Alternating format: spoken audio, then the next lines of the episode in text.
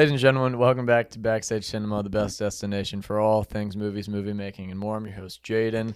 Joined with me today is Liam. Hello. Uh, it has been a long time. Uh, Happy New Year. Um, it's been a long time. Last episode that we did was at the very end of August. Uh, I don't really have any excuses. Ike and I, I believe we mentioned in the last one we'd moved into an apartment. Uh, we really just got lazy. I lost a couple episodes that we made um, on my PC, so that sucks because at least one of them was really funny. The other one we weren't totally in love with, but because it's a new year, we're going to look back on the previous year, 2023. At the beginning of the year, Ike and I put together our list of favorite or most anticipated films of the year. Ike obviously is not with us today. We're going to have a part two of this episode out probably in the next few days. Uh, but Liam is going to give his top 10. I don't know if you have on you like movies that you were excited about at the beginning of the year. I didn't. Yeah, I didn't make an anticipated list, but there were. If I go through here, I can find movies that I Yeah. definitely was excited for. But let me just r- quickly go through what I expected, and then we'll uh, see how close it was. I'm not gonna really do honorable mentions, just because you know there's no need, and I actually didn't even watch all these films. Uh, but my number 11 was Killers of the Flower Moon, which I will be talking about, and I think you will as well. I'll yeah, I'll mention it. But my top 10, man, it's rough. a lot of them are on my top 10, but a few of them are like just awful. My 10 was tied with Creed 3 and Indiana Jones 5, which, That that aged well. yep. Number 9 was Beau's Afraid. Uh, 8 was Guardians of the Galaxy Volume 3. I had Asteroid City at 7, Barbie at 6, Spider Man Across the Spider Verse at 5, John Wick 4 at 4.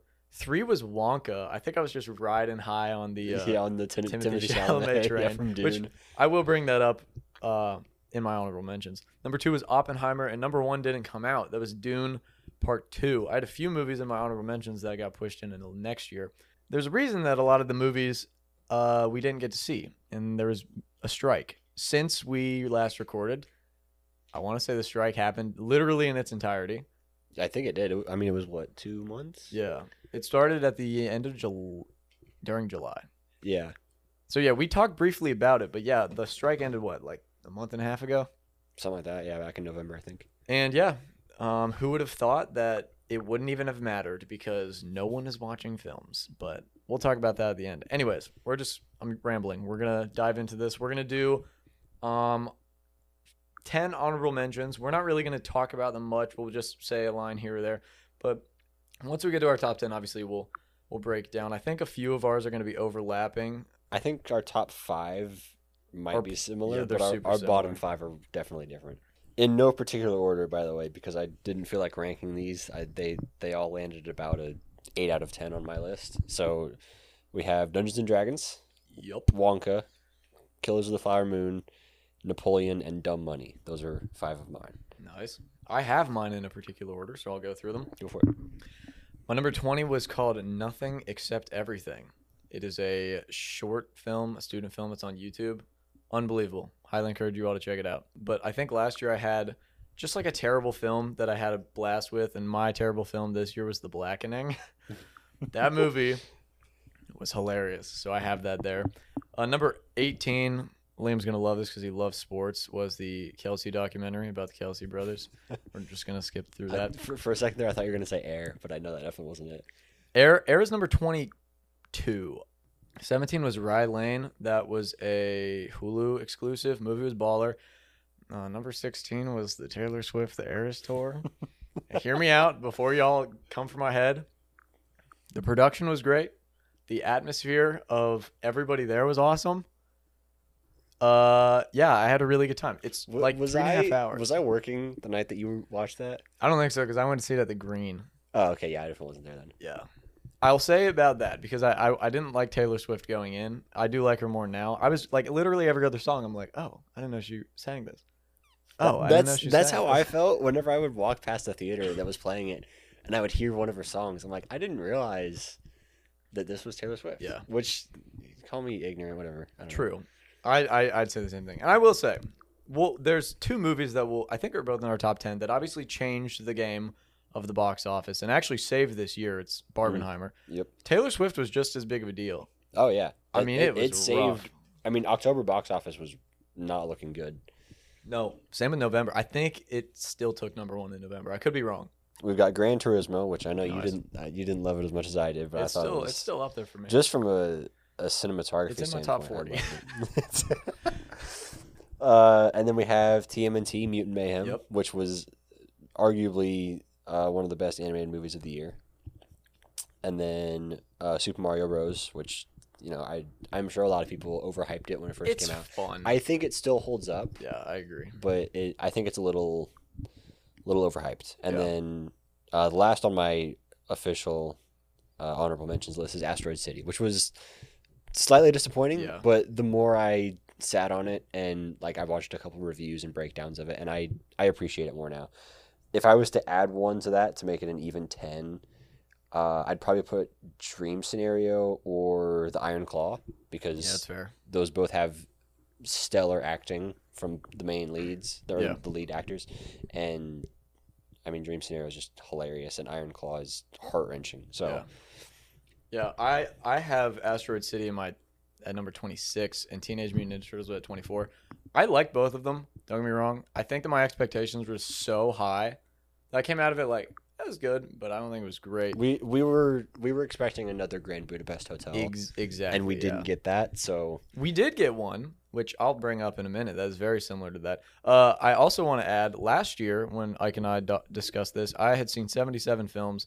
This year I saw uh, 85. So say oh, I you- have you no beat life. Me, you beat me by like fifteen. When I when I counted all, Last year you probably didn't have that much at all. I had like twenty eight tickets saved last year. I think this year I had sixty two. yeah, So I I just barely doubled it. yeah. Keep in mind, a few of these are going to be streaming. At least for me, I think you probably saw all of yours in theaters. Yeah, I don't have hardly any streaming movies Yeah. on here at all. So my next five, sadly at 15, I have John Wick 4, and that was my number fourth most anticipated film of the year. I loved it. I thought it was great. However, I think upon rewatch, a few rewatches, I just didn't. I don't know. I don't think any of the films have captured the magic of the first one. How, how many opinion. times did you see John Wick 4? Three. Oh, okay, yeah, that would definitely knock it down a little bit for me too. Because I only saw it once, so I think I'm riding. Oh off the- yeah, the, first impressions high. I think I'm the same way because I remember Justin. I saw that one. Shout out Justin. We love you.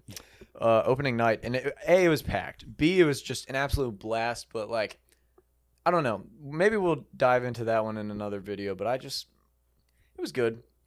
Real, Uh, real quick, I want to I want to touch on this. I Yeah. think I think rewatches have a lot to do with, um, the quality, like yeah, the quality of a movie. think. Because there's a couple movies on my top ten list that might be in a different spot had I only watched them once. That's very valid. So I agree with that we'll entirely. we'll get well yeah Yeah. Um, my 14, and this I think does what you just said. I have The Covenant, which was the Jake Gyllenhaal uh, Mhm. war film. I had zero expectation. I thought it was going to be bad. It was actually a really good film. It reminded me of what the Book of Boba Fett was trying to do. If you've seen it, then you know. If you haven't seen it, encourage you to watch it. Uh, 13 for me was Wonka. I don't know what what else I can say. I think we both enjoyed it. Yeah. I probably enjoyed it more than you because Oh, I wouldn't be quiet. I I don't well I mean yes but that's because you're sitting between Justin and Matthew. yeah, we were we were singing like the whole time. I've I've had that soundtrack on repeat for like Same. the past week. It's so It's good. really good. My 12 might surprise a lot of people, but I really liked it, especially upon rewatch, is The Wonderful Story of Henry Sugar. Nice. I thought it that's was a, baller. That's a good pick actually. It's very good. And then number 11 is my version of last year's Bullet Train. That is Dungeons and Dragons. Uh, I Where you- wanted to say sea, of, be awful. sea of and it- Thieves, but that's not it. um, it's uh, Honor Among Thieves. Honor Among Thieves. Yeah. Probably the most fun I've had. Nobody really knew what to expect from it Ah, yeah. because I feel like a lot of I, I don't want to like separate fandoms here, but I feel like people that play Dungeons and Dragons probably don't like go to the movies very often. well, that's fair. just just like not as like a derogatory thing, Yeah, just yeah, like yeah, in general because mean. they're very different hobbies. Um, so I feel like most of the people, well, maybe not most of the people, but a lot of people that went to see D and D didn't really know what to expect, other than just some weird fantasy movie. And Yeah. it was a weird fantasy movie, but it was really good. those are our honorable mentions. Obviously, honorable mentions can change, and like Liam just said, you know, maybe a week down the line, some of our honorable mentions are in the top ten, and some of our top ten drop out. It just all Mhm. It depends, Depends on on rewatch and rewatches stuff. and, how you're feeling. It, I'll, I'll, pretty much my entire honorable mentions list is how I'm feeling on the day. yeah. Like, do I really want to rewatch Gran Turismo or do I want to rewatch Wonka? I don't know. Yeah, and that's that's a very valid way of putting it. But let's dive into it. I guess we'll just go one at a time. My number ten is Barbie. Mine is the same. Okay, so we can we can agree on a lot of this. I think. So I originally had Barbie at uh seven, I think, Yeah, mine at five. because um or at least when I first was making my list, I was going through and looking at all the movies that I had ranked um like eight and nine out of ten, and Barbie was in in the eight out of ten group, Hmm. and after some thought, like it's it's still really good, but I feel like a lot of it comes from the hype of Yes. the summer, like Mhm. just that that it was an event movie. That and, Oppenheimer, you know, it was an event. So if you remove the movie from the event, it kind of diminishes in quality, I think. But Yeah. that's not to say that it's not a good movie, obviously. But that that for me is what put it at the number ten spot. I I would agree. I think a the hype. Um. Oh yeah, actually, we did talk about this on. I, I was curious if we talked about this on the movie vault. We talked about Barbie in the movie vault. Obviously, you know that when we watched it, we got kicked out because there was a fire. Oh, Upon- I remember that. Yeah. Upon rewatch, I thought it was much better all the way through. Obviously, like you, you know when when you're missing 30 minutes of the movie, you're you're gonna feel like it was empty. It was it was really good. Uh, upon rewatch, like outside of the theater experience, it reminded me. Uh, th- these are both good films, by the way. I'm not I'm not saying this is a bad film, but it reminded me of watching No Way Home in the comfort of your own home. And there's like particular moments that is very much. s- There's like room for the crowd to react Mhm. positive or negative. And like that's how I felt about Barbie. The soundtrack's great, the acting. I mean, it's nothing great. Everyone's here for a, a, a fun time, and it was the number one movie of the year for a reason. I also keep in mind these are our top ten favorites. So if you disagree, like we're not hating on these films. Like I, I I don't know about you, but I think that my six through one could it could be in any order. Like I love all, those Yeah, films that much. The so. the hardest for me was definitely deciding like what's gonna go in the the middle of the pack. My Yeah, my it's like top any man's game. my top three or four was pretty set in stone, and my last three or four were pretty set Yeah. in stone. But everything in the middle was kind of difficult to decide. yeah, those are our number tens though. What's your number nine? My number nine is a movie that a lot of my coworkers actually really liked and put in their top three, uh, which is Saltburn. Nice. So, I mean, I didn't know what to expect going into this, I didn't and I either. I think it shattered all of my existing expectations for better or for worse. Um, I was I was expecting a bit of a I don't know how to say this. we Um, can't really dive into spoilers because you need to go into this blind. Yeah, so yeah, that's that's a good point. Saltburn is one of those movies where if you know anything about it, it's going to diminish the, exp- the Yeah, watching I agree. experience. But I mean, we we all know what kind of of what kind of an actor Barry Keoghan is. Like he does Yeah. very eccentric roles, very interesting, like deep character dive roles, and I mean, this is no exception. He's phenomenal in the movie, but the it's such a weird story too. It's very bizarre. I don't want to say too much. Yeah, I've only seen it once, and I can actually just watch this a few days ago, so I'm curious where it, if if, if it's in its top ten. I think it'll be better upon a rewatch because there's going to be a lot of little details that at the end they kind of just dump on you. You're like, oh, I didn't catch any of that. Then maybe you'll be able to notice. But yeah, I think that's all we can say. Uh, my number nine is Killers of the Flower Moon, which I don't know, man. I I thought this was gonna be like a top three film. This was gonna be like Martin Scorsese's like absolute like one of his best films ever, and it was good. I can I'd put it in the great category. I think if I ever rewatch it, it I might love it even more. But I mm-hmm. don't see myself rewatching this. That's that's why I ye- for put it. years. Yeah, same. That that's why I put it in my honorable mentions because I was so unsure about how I felt about it. Like I Yeah. I know it's a great film, and I'm sure if I rewatch it, I'll have a blast with it. Yeah. But I, I was so indecisive about where to put it that I decided to kick it to honorable mentions. Yeah, that's very fair. I would say that of all of the characters, well, first off, Lily Gladstone deserves an Oscar nomination. Yeah, absolutely. She stole the was show. unbelievable in this film. It's- No no disrespect to DiCaprio or De Niro, but I yeah. yeah, Lily Gladstone absolutely stole Yeah. the movie. I think that Leonardo's character was good. Uh, Robert De Niro's character, I mean, you're supposed to hate him, and he does an Mhm. excellent job of that. I think I said this when we watched it. It reminds me of Tom Hanks in Elvis. Yeah, Such a great actor playing such a dislikable character. yeah. And that's not that's no shade. Like that's that is the biggest compliment you can give his character. We had that again um, for our in our number one movie that happened. That that is true, and we'll get to that uh, down the line. I think the two ma- or my three biggest takeaways of this: a, the dialogue is unbelievable. This is like one of the Mm. best written films. Set design is also very good. I, I I mean I don't know for sure, but I'm pretty sure most of that town was completely built from the ground up for that film. I mean, this isn't really a western to say, but a lot of westerns had practical sets Yeah. back in the day. So It's I mean you could consider it a western. I, uh, my biggest takeaway though, and this I'm not going to get into spoilers, but it has a very strange ending. I don't know how you felt about the ending because I don't want to spoil it, but I was just yeah. like, it, it actually took me a second to remember how that movie even ended because it was so uh, dis- disconnected from Yeah. the rest of the film. and it's abrupt. It is very abrupt. I think I liked it. Um, I I think after such a long, not to say monotonous, but like very uh, thematically consistent film. Yeah. I think having that abrupt change to the style at the end is interesting. I'm not going to say it's the right choice or the wrong choice or like Yeah. the best thing for the movie, but I think it works well enough. Yeah, for me, it reminded me of Babylon, which Mm-hmm. the the further away I've got from that film, the more I've appreciated that I want to rewatch it sometime. I look, I mean, y'all can say whatever you want. I think we talked about it last year. I really like that movie. I think you liked it, right? Yeah, all three of us. Yeah, I was gonna we- say we saw- Justin we saw, loved Justin. it. Justin loved we it. yeah, none of us knew what to. It was kind of like Saltburn. None of us knew what to expect. We were all pleasantly surprised. Yeah, but that's my number nine. I think this is where we're gonna. The, yeah, this this is where our our uh, our lists different, diverge yeah. for sure. Uh, my number eight is John Wick Four, which you had in your honorable mentions, I think. Yep. Um, this is the action movie of the year. Like if you Absolutely. if you just want to go see good stunt work and like innovative uh combat choreographed and just the the stuff you never thought that you would see put into gunfights. Yeah, you see th- this this is the movie. Like the, it, it takes the cake.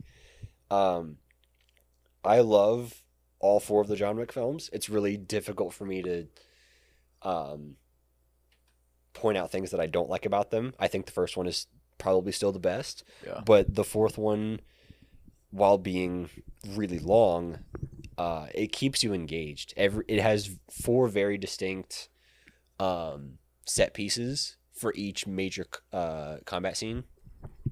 And it i mean it keeps you hooked the entire time. Yeah, absolutely. Uh, the only other film I think that is on that level that came out this year is Sisu, and I which i didn't get a chance to watch I really upset about still don't think it touches on the action.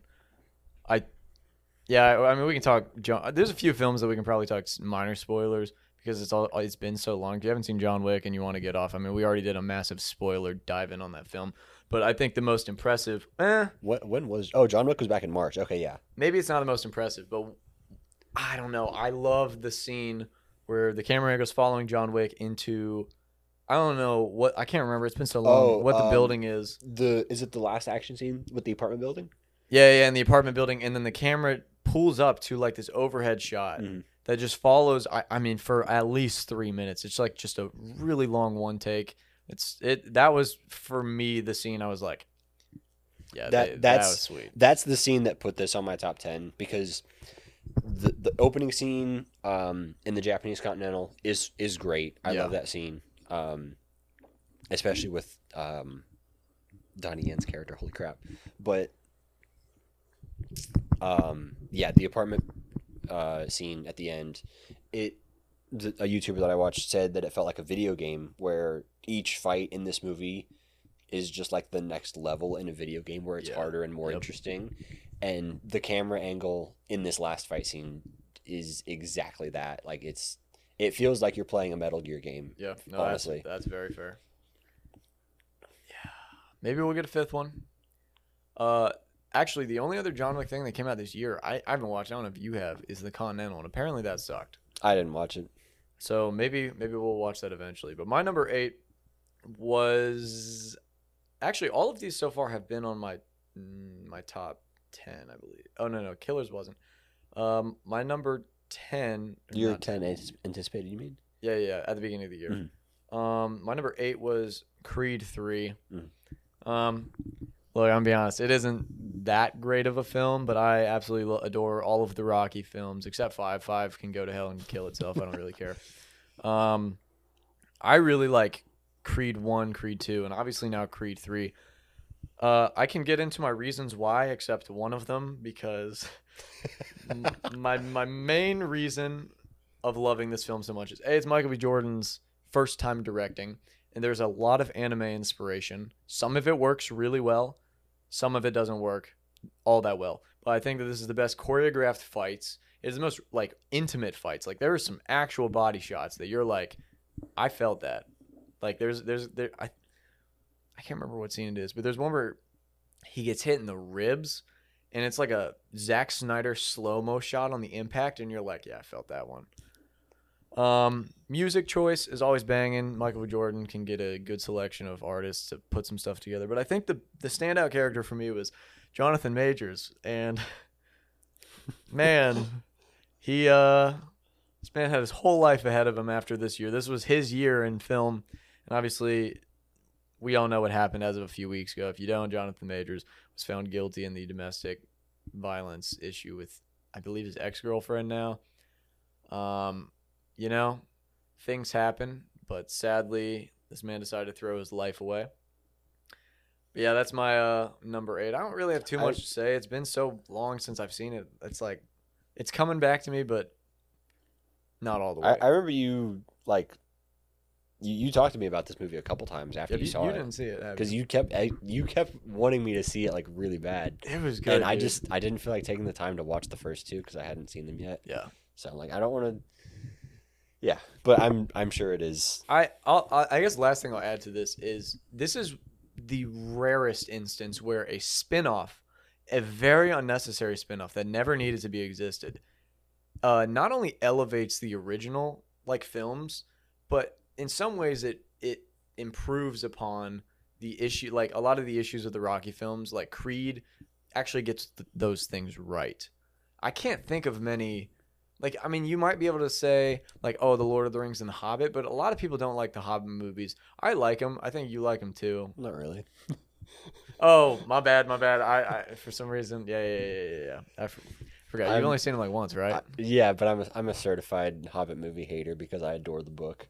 Oh, well, okay, I agree with that. Um, I'm trying to think of uh, like what are other like Like other spin-offs that make the original better. oh Rogue One. That- Rogue that- One that is was- the that was number first one that came to my example. Yeah. yeah. Rogue One. You could say some of the Marvel films that like you know are spin-offs of the Avengers or whatever, but like c- man, I obviously now nowadays it's a lot easier with social media. Like you know we can voice our opinions on everything. Jack Black is playing Steve in the Minecraft movie, and I've seen a lot of people hating and loving on that. But like when Creed came out, I think we were both too young. I don't remember what people thought. I was like 13. Yeah, going in, but like, man, those films are really good. And every time I watch them, I'm like, all right, I'm my life is changing tomorrow. I'm gonna get Yep. in the gym. I'm gonna start boxing. But I'm gonna drink eggs in the morning. it, well, I've done that once. It's disgusting. But Yeah. that that is my uh that's my number eight. So All right, moving on to number seven. this is where it gets really interesting. I feel like I'm gonna have to explain my way out of this one. Um, my number seven is The Boy and the Heron. Uh, which have you seen it yet? still haven't. No. okay, I need to I'll- watch it I'll soon. I'll try to keep this short then, so I don't spoil this too much because this is similar to Saltburn in where you you don't want to know anything before you go into it. yeah, Um. it's on my watch list. Yeah, it's still it's still number number two. Yeah. So I don't know. Anybody that knows Studio Ghibli films knows that they're absolute bangers, but also they have a lot of like hidden meaning to them. Yep. Uh, I would say The Boy and the Heron is the epitome of both of those things. This movie is phenomenal. I loved both of the viewings. I watched the English and the Japanese version, but it there is there's so much abstractness in the storytelling and the characters that um, I actually I took notes the second time I watched it to try to piece together um, some of the hidden meanings and like all of the callbacks or connections between Hmm. characters and plot points and stuff. But you don't even have to do that if you just want to have a good experience.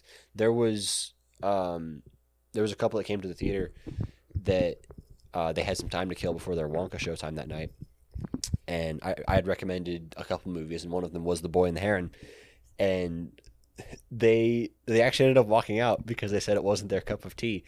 But I think that uh, just solidifies uh, my opinion on this movie about it being one of the best of the year, in that it's not for everybody, but for the people that it is for, it's it's going to be Yeah. one of their favorites. That's fair. Also, I I don't have to say it too much, but the animation and the music and the voice acting in both the English and Japanese versions are a ten out of ten. This this movie is. I might move it up a couple spots, but it, Yeah, it's really fair. it's really hard to beat my my top six. Yeah. But th- yeah, I I could watch Boy and the Heron again for sure. Yeah, I, again, I haven't seen it yet. It's in my most or my watch list. The animation is unbelievable. I I, I can tell you that much. Um, the reason they walked out is because he wanted to get his Wonka willied. But hey, all right, I'm I'm done with that. Yeah. Uh, that was your number seven. That was my seven. Oh. Oh man. News. Uh, no, I'm looking at Letterboxd. I convinced Jack to watch Godzilla. He gave it four out of five stars. Four out of five, yeah, That's fair. that's valid. Um, I was expecting him to put it higher. Anyways, um, my number seven. Uh, well, you already talked about it. Is Saltburn. Now, I've only seen it once. Probably need to watch it again. Uh, like I already said, I went into this expecting a horror movie for some reason. I don't. To be honest, I don't know why. Did you see the trailer? No, I Oh, went, okay. I, I tried to go into this one blind. I saw the cast and I saw Jacob and Barry, and I was like, "Yep, I'm gonna love this movie." And I really, really liked this movie. It's Ike, Ike and I were talking about it during the movie. There were a few scenes where like I think he was a little lost, and there were some moments where I was a little lost. We're like, we're like, well, that wasn't explained all too well, or like, how did they go from this to this? Um, but the movie's just weird. It is weird. I text, yeah, actually, I'm not gonna say what I said, but I, I texted you during the movie, and I was like, There was a particular scene where you made a joke about what was going to happen. There were and then it- two- yeah, and then they, and then they both happened. where I was like, imagine if so, like, there's no way this is gonna happen, and it would happen. Like the movie is. I think my my my review of it is literally just this is the horniest movie of the year. This is not a movie I would recommend watching with a lot of people. I watched this with my mom. Oh, even better. yeah, it was great. there is there is some weird weird stuff but i think the best part about this movie other than the acting i think the acting is unbelievable the song choice like this is supposed to be set the most of this movie is set in the early 2000s and it feels very 2000s for Especially the uh, costume design. costume design the way it's shot too is very similar to movies set in the 2000s Also, real quick, I don't know what you're going to say this, the best aspect of the movie is, but I want to give a shout out to the lighting technicians Oh, because, um, especially in the the birthday party scene towards the end of the movie. phenomenal Oh my lighting. gosh! the lighting I is great all the way through I I know a little bit of like how difficult it is to set up good lighting, especially for uh, video, but especially for photography because that's what I do mostly. But yeah, setting up good lighting for like capturing motion is extremely difficult, and they handle it masterfully in this movie. Yeah, my my favorite aspect of the film, other than obviously Barry's character is really good. Jacob's character is supposed to be kind of like the guy that you f- relate to because well, I don't want to say you necessarily relate to him, relate to him, but he seems like he's he's almost perfect in like every way. Yeah, e- even though Barry Keoghan's character is the protagonist, I feel like Jacob Elordi's character is the the good guy of Yeah. the story, so to speak. The way the movie plays out, though, you expect something to happen with his character. Like you expect him to snap or something. I'm not going to say what happens because there is something that happens. But I think my favorite pa- aspect on a technical level is the way that it's shot is awesome. It's shot in a four by three ratio, I believe, for most of the film. Yeah. Uh, I I can't remember how. That was the first thing I noticed when I watched the trailer because it's entirely in 4x3. Yeah, it looks great, but because four by three is so limiting, they have to force depth perspective. And one of the big things that I noticed is they're shooting further back. So there's a lot of one of the things, especially when it comes to video making, is you typically want, and this is obviously an illusion, but a lot of video making or like for things I've done are more documentary style. You want to have the imaginary six inches to a foot from the top of somebody's head to the top of where the screen gets cut off. And this movie doesn't do that. This movie will have scenes where they're literally talking and they're at the bottom half of the screen to Mhm. really blow out the uh, set design. Or in a lot of ways, they do. Nah, I can't even say that because that really gives it away. But there's some scenes where the shots are like really claustrophobic. They're really tight on the person or the particular subject or object or whatever it is. The way it's shot, I think, was really, really cool. And again, it reminded me of early 2000s films that I've seen. So that was a big win for I, that. I think they had to do that specific like camera lens technique to handle the um the set design because there's Oh, yeah. there's so much going on in each room or each like set that they're performing on that in order to like not clutter the frame or not have weird cutoffs on the edge they have to Yeah. like expand the field of view of the camera Absolutely. The last 15 minutes too also is just like every scene you're like what the hell am I watching? Like this is horrible. Not in like not in a bad way. not in a bad way like, like yeah, a really the, the content way. in Yeah. the movie itself is graphic. And the very final scene is just it is the final nail in the coffin for how weird this movie is. It works perfectly, but imagine like this is the movie you have on at a house party and you got, you know, guests mm. coming to and from and somebody walks in to this scene like they're going to like they're they're going to be so confused as to what you're watching, but that's and, and that could go for like a few, most a few scenes, scenes, yeah that most in particular like if you walk in and you're like wow you're like what the hell am i watching? And then it just cuts to black you're like yep.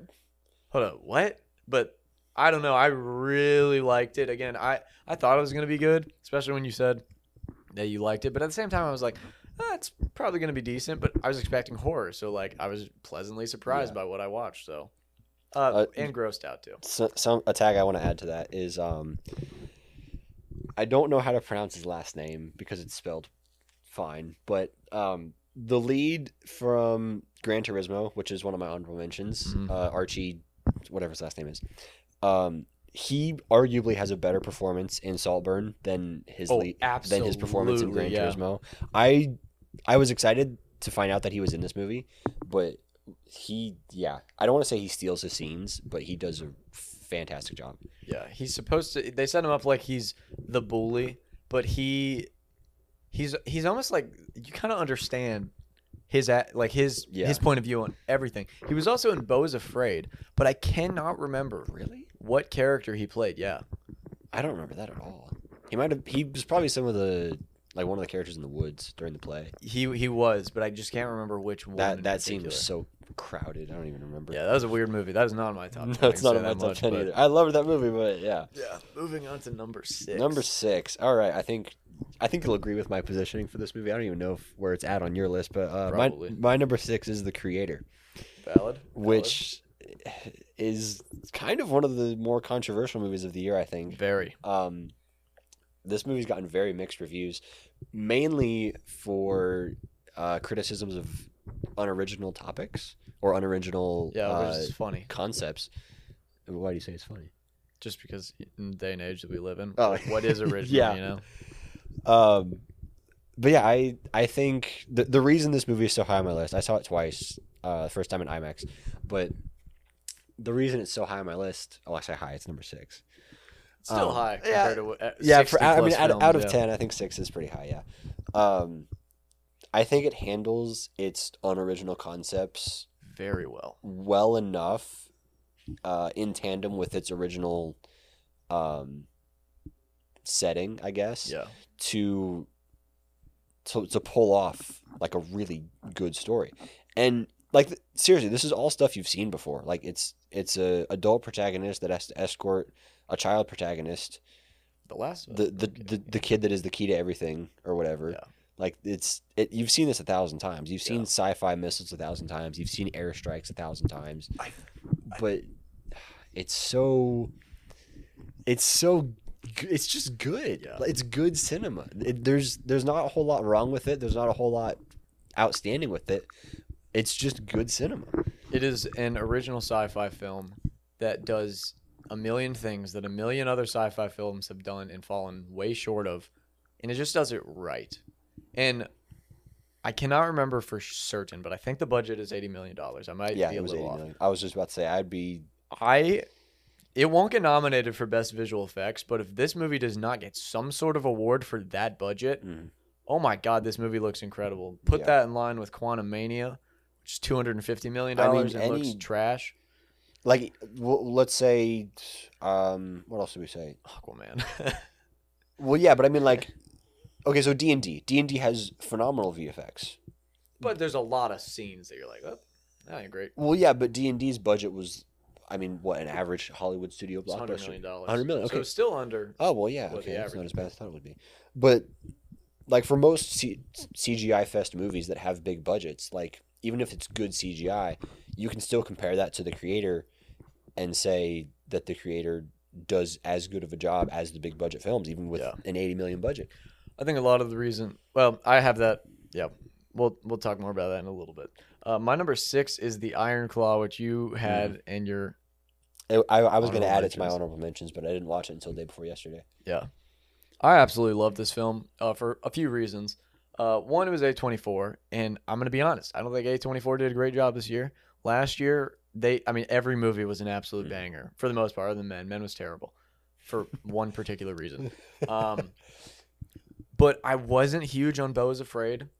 I was like, eh, I mean, you know, and there's a few other ones that I'm not going to get into. We'll talk about A24 in the next few weeks um, when their movie Civil War comes out. Oh boy. which maybe we'll yeah we'll talk about that one in a little bit here um i remember when the first picture of this came out i think a year and a half ago with Zac Efron and keep in mind this was right after his incident so i've seen a lot of people like criticizing the makeup team brother he just looks like that like that's no, i'm not throwing shade at him like bro was in You- some sort of i can't remember exactly you know what's funny? was. I totally forgot that he even had that done. Yeah. Like I I I didn't notice it at all in his expressions in the movie. I don't think it's a distraction. Um. Anyways, uh, let me let me get into the film real Mhm. quick. Uh, my dad is a huge wrestling fan, so I grew up definitely a fan of the WWE and AEW and stuff like that. So like, a we were going to see this movie. Highly encourage you not to go watch it with a wrestling fan because they will spoil every scene before it happens. But if you don't know the story of the Von Erichs, this family basically top top of the line. They're like real up there when it comes to wrestling, and they just get hit with tragedy after tragedy after tragedy. There's a few tragedies that don't even make it into the final cut of this movie, but it is just a brutal watch. Like every scene, you're like, surely this doesn't get worse, and things just keep going bad for them. By the end of the day, the movie actually is a really powerful and hopeful message. That like the the last scene in particular, I thought was a really sweet ending to the film. Um, I, I was kind of surprised because everything I heard about it beforehand, which wasn't a whole lot, yeah. but everything I heard said that it was like it's not going to be a happy movie, and it's not really a happy No. movie, but it has a strangely happy ending. Like yeah. you're you're glad like when you when the movie's finished, you're sad about what happened during the movie, but you're happy about how it ended, Exactly. which which is yeah. A, strange middle ground to hit, I think. Yeah, and it's really a weird thing to to say in a movie that's all about death and tragedy and different circumstances. Where like, really, there's like a happy ending to this. Um, but I thought a the acting is incredible. I think everyone did a really good job. It has, for the most part, good dialogue. I mean. There's a few scenes at the end with some little kids that you're like, my God, you guys don't know how to act, but they're little kids, so I'll, I'll give them a break with that.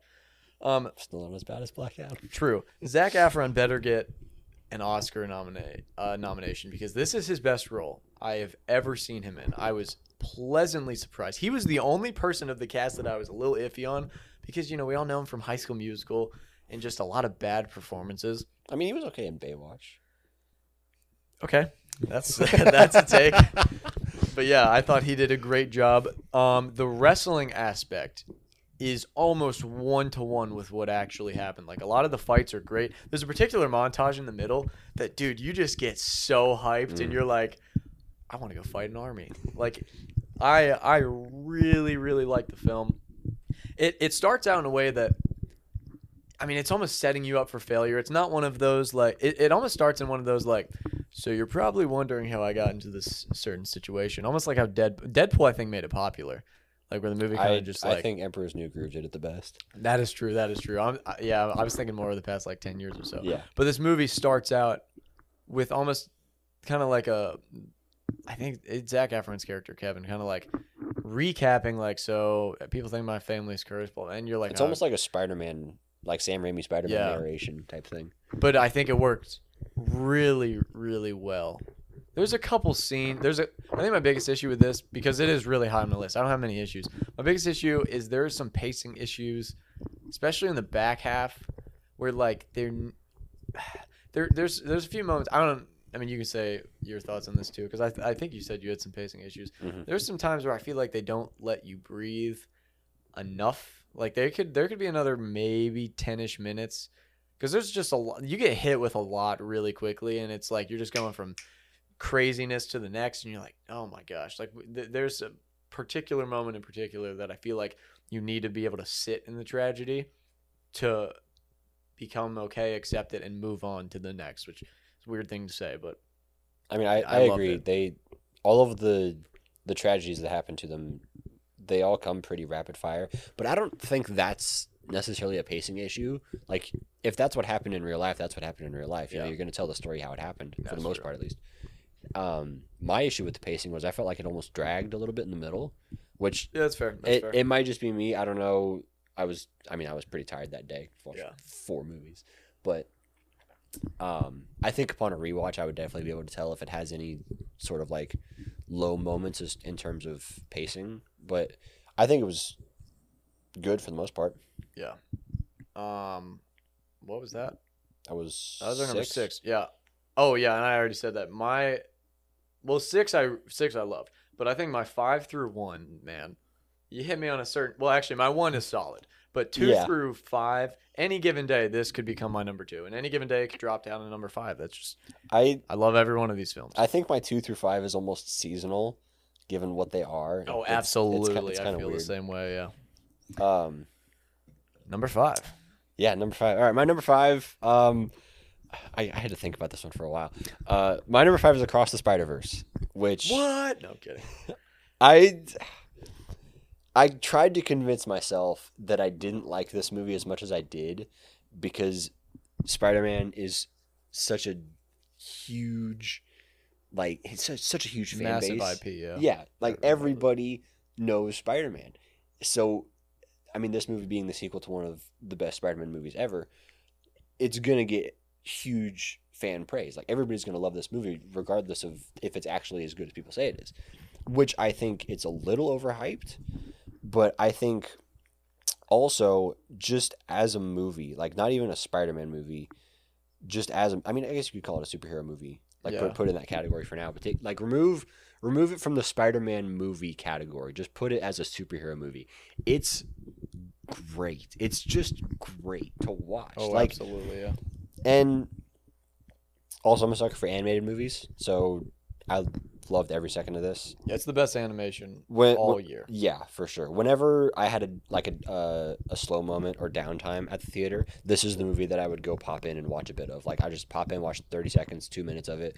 Whenever I heard um, whatever the song plays when Miles is swinging through the city at the end, and he's doing all, like all the stuff that's in, in his head.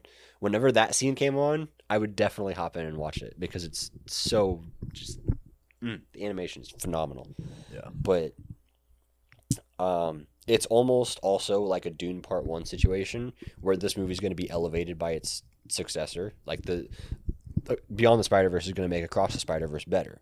Absolutely. Yeah. I I think that- that that's one of the reasons why I was trying to convince myself that this movie wasn't as good as I thought it was, is because it had a cliffhanger ending. It it wasn't a conclusive story really, yeah. so it was hard for me to justify putting it at number five. But I think I have the right spot for it, Yeah. in my opinion. That's completely fair. Um, my number five is the only movie that I, or the movie I watched the most in theaters, and that was Guardians of the Galaxy Volume Three. That was my back to back to back to back film, four days straight of Wow. just pure sadness and joy. I had really high expectations. I had this at, actually, I had him at number eight. Uh, in parentheses, I had very hesitant because I didn't know what to expect coming into this movie. We like last year, there was just so much bad MCU that I just I, I lost all hope this year. However, this movie was incredible for many many reasons. First and foremost, it is the culmination of ten years of Guardians of the Galaxy material. It is a celebration of who the Guardians are, unlike what we expected, because we all kind of came into this like, oh, such and such is gonna die, and they're gonna die, and they're gonna die, and they're like there is death in this movie. Don't get me wrong, but this movie, above all else, is a celebration of everything that James Gunn and everything that this cast and crew has done over the past 10 years. It is a beautiful story. I, I am so tired of hearing people say that the High Evolutionary isn't a good villain, that Adam Warlock was unnecessary. Like, I loved every character in this movie. Obviously, Rocket the Raccoon is the the standout because my God, there are some scenes that you just you want to get up and You- shoot the man you cannot on help screen. yourself from crying at this movie. Yeah, it is. It is brutal. I think obviously soundtrack. We got to talk about the soundtrack every time. This Yep. is. I don't know if it's the best soundtrack. I think Guardians of the Galaxy 2, at least for me, has the best soundtrack. But the final song in this film, or the final two songs, because the end credit scene, perfection. It is one of my favorite The end, end, the end scenes. credits or just the ending? The end credits. The end scene. credits. Okay. Um, but the ending song is like, man, I cannot hear I was the dog days are over I was bawling, crying. dude. And it's not like a sad cry. It's like a really happy cry. I remember watching a clip online of oh my god, I just have to look it up. what's the artist that did the song? Um. Oh my gosh, I'm blanking on her name right now. Oh, are you talking about the clip where she's in the theater? She's in the theater watching Yeah. the movie and her song's playing. That broke me, dude. That was that was a really really cool experience, and obviously, like James Gunn tell, well, he has to get the I the rights to these songs. So, like you know, they know they're in the movie, but this it was a really cool um thing to see. My my two big praises that I want to get, or my oh, three. and also real quick, "Creep," the acoustic version at the beginning. Holy crap! What an opening! That is a really, Oh my gosh. really brutal, but a really good opening. And I, that that well, that was what I was about to say. So my three big takeaways. Number one, James Gunn knows how to pull the heartstrings, and he knows tone well. The Guardians of the Galaxy have historically been one of the funniest film franchises in the MCU. Number two, Guardians of the Galaxy Volume Two. I'm not a huge fan of. I think that there's a lot of bad in that movie. But one is one of the best superhero movies of all time. Three, hell, I'm gonna say that it's one of the best superheroes of all, movies of all time. Mhm. The tone of this movie, for the most part, works. It goes from really dark to really funny to really energetic, and it, for the most part, it all works really well. There's one scene in particular, which is the last flashback of Rocket the Raccoon, that transitions into just a, just a horrible, horrible tone switch into Yeah. really funny that I didn't think worked. But James Gunn really, really did an excellent job. I think with all of the parts of the MCU that he tackled. Two, I was so terrified that Gamora was in this movie because, like, if you know what happens at the end of Endgame, obviously Gamora dies or in Infinity War, but she comes back as the 2014 version, and I was like, I don't, I don't know how they're going to do this, but I thought that Gamora was actually surprisingly a great character, Mhm. and I think that you have this higher, so we can talk more about that then. Um, yeah, I have a lot to say about this movie. yeah, and I do too. But so I think we'll um, our top three specifically. I think we're gonna actually our top four. We're gonna have a lot. I I could talk about my top four for two hours, so Yeah, let's not do that. There's a lot to say, but uh, lastly, I just think, yeah, I mean, what a what a way to end off the Guardians. There's a lot in Phase Four and Five that just have been, aw- not. I don't want to say anything is like god awful, like this is straight trash, but most of it is so Quantumania. disappointing. Wait, what'd you say? Quantumania. Now, Quantumania sucks. Quantumania is probably one of the worst third movies of any of them. I agree, and I actually thought the Marvels was better than a lot of people did, but I still don't think it was that good. I would agree with you on that. Yeah, this was just a really, really good bang or last bang for the Guardians. Obviously, they might be back, but if they never return in the MCU, fine by I- me. yeah, I'm not gonna is a- complain. yeah, this is a great way that they could go out. So They they did such a good send off with each character that I Yeah. wouldn't be upset if they never came back. absolutely. So that is my number five. Okay, moving on to number four. I, I think our top four are the same, just in a different order, maybe, Yeah. or our top five are maybe the same. Yep. Um, Kind of, yeah, yeah. so my number four is the holdovers, which okay, I, I have to know. Is this in your top? I haven't seen it. I told you that. Oh, you haven't day. watched it. Yeah, yeah. It's on For Apple some- TV for Plus. some- I okay, well that means so I can't to talk as much about it as I wanted to. Hey, I fully believe that it's one of Oh the best my movies of the year. I expected it going in. It looks great. Yeah, so the first time I saw the trailer for this, um, I think was when I watched Barbie. It had to have been. That's the first time I saw it. Um, and I thought it was uh, like a rerun of a, Mhm. of a 70s movie because the trailer was shot, edited, and narrated like like a trailer for a 70s movie. It felt like I was watching a, a preview on a VHS tape. That, that's that's what it felt like. I just dated myself, but I'm not even that old. Um, I was gonna say we're only 20 years old here. but yeah, and and then I learned it was a a 2023 movie, and I'm like, wait a second, this is not. You mean to tell me that somebody just like made a modern film with the style and filter of a 70s like holiday classic? And I think this movie absolutely solidified its place as a holiday classic. I will probably watch this movie every Christmas season. Um, I really can't say a whole lot because you haven't seen it, dude. Yeah, it's. Um, I'm gonna see it eventually. you gotta watch it soon, dude. I will. I will. Um, all I'll say is, uh, if Paul Giamatti doesn't get a nomination, at least, I will be personally offended. that is a that is a valid statement. And again, I haven't even seen it, but I have seen a lot of rumors of that floating around. Like a lot Yeah. of people really want to be nominated. My number four, I would argue, is the surprise movie, maybe of the past five to ten years, and I might be exaggerating that one, but I have Godzilla minus one as my number four spot. That's this was a film that none of us knew about coming into this year, for the most part. Yeah, I remember thi- hearing about didn't, this. This didn't gain any traction until late summer, Yeah. early fall. I remember hearing that there was a uh, a Godzilla film coming out of Japan, I believe around this time last year. I didn't think anything of it. I was just like, well, yeah, whatever, because I'm not a huge fan of the legendary films at all.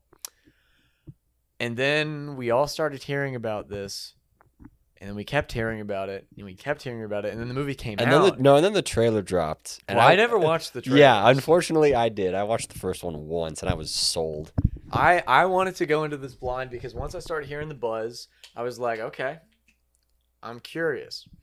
And we saw this in IMAX. I saw this twice, I believe. The first time we watched it, I want to say about 10 minutes. I didn't say I don't think we talked like at all this movie. Like every now and then I feel like when people are seeing movies, you'll like have something to say, but we were like all locked in. About 10 minutes into this movie, I was feeling. I was thinking to myself, I was like, I, I'm a little worried that this isn't going to live up to the hype. Like it was a really good start, but I'm like, I don't know. And this movie started going, and it never stopped. And that is that is a huge accomplishment because Godzilla, as the monster, is in this movie. I want to say five times. He's in this movie more than five times, but actually doing damage, he's probably in the film five He times. he's got less than ten minutes of screen time. Absolutely, but Well, uh, there's probably more. there's probably a, it's probably average like ten minutes of screen time. yeah. Like if you take the first half of the movie and the second half of the movie, it's probably average Yeah. 10, 10 minutes. Um, but a with the budget. The budget was like fifteen million dollars uh, USD. Phenomenal. The movie focuses on the human characters, which the only Godzilla film in the past twenty-ish years I want to say that somewhat does the humans right is Kong Skull Island. I would say Godzilla 2014 Yeah. tries. I, I just don't think it accomplishes it. Yeah, this. I mean, everybody says they should have stuck with Bryan Cranston throughout the whole movie, and that's Yeah. justifiable. That's But I, I would valid. agree that Kong Skull Island probably has the best um, cast of characters. The difference between that though and this is that Kong Skull Island, these characters feel invincible. You know most of the, you know the big like three or four are not going to die. This movie, it's any man's anyone can die. Mhm. You care about every character from a little child to this professor who was a part of the war, who just is an absolute genius, to a kamikaze pilot, to a, a, a one of my favorite characters is a kid who didn't even get to go into the war, and his entire like all he wants to do is fight. All he wants to do is fight, and he does get to fight at the end in like a very unexpected way. You hate Godzilla the entire movie. Usually we're cheering for Godzilla. Normalize Godzilla being the antagonist. again. Every scene with Godzilla, you were like, "Oh no!" Except the first, the first one you're cheering for him because you don't know what to expect. But Yeah. when when you when you see Godzilla in his his like prime in the very first scene that he comes back, oh my god, it's one of my favorite scenes of the year. His atomic breath, it's the best we've ever. It's there's no arguing. I think it's the best it's ever been. The- Oh, you're talking about the the Ginza attack. no, no, no, I'm talking about the boat scene. The boat. Oh, that's okay. the first yes. time we see him in yeah. his prime. Because that's what I was gonna. I thought you were talking about the boat scene. Which yes, you are talking about the boat scene. Yeah, yeah, yeah. What a chase. that scene is incredible. Upon rewatch, I think it is just as good. There's upon rewatch, I, I will say there's a couple things that I noticed that I'm not going to get into. There's a few. Actually, there's not a few. There are a lot of conveniences in this movie where certain things play out a certain way that it just kind of is too perfect. But I was blown away by this movie. I feel like everyone is. Like everyone of us went into this like there's no way it's as good as it actually is. Mm-hmm. And you walk out, you're like, yeah, that that might be better than what they're I- saying it is. One of the main reasons why I like seeing movies with my brother is because he has the most genuine reactions to everything. It's hilarious. Dude. So- he's like a child opening a Christmas Yeah. present. when when that first atomic breath scene happened uh, out in the ocean, he he slapped my arm, my shoulder so hard, and we all three of us we just slid down in our chairs and our mouths on the floor. yeah, it was. Oh my gosh! The sound design is one of the best sound designs of the year. I just, I don't know.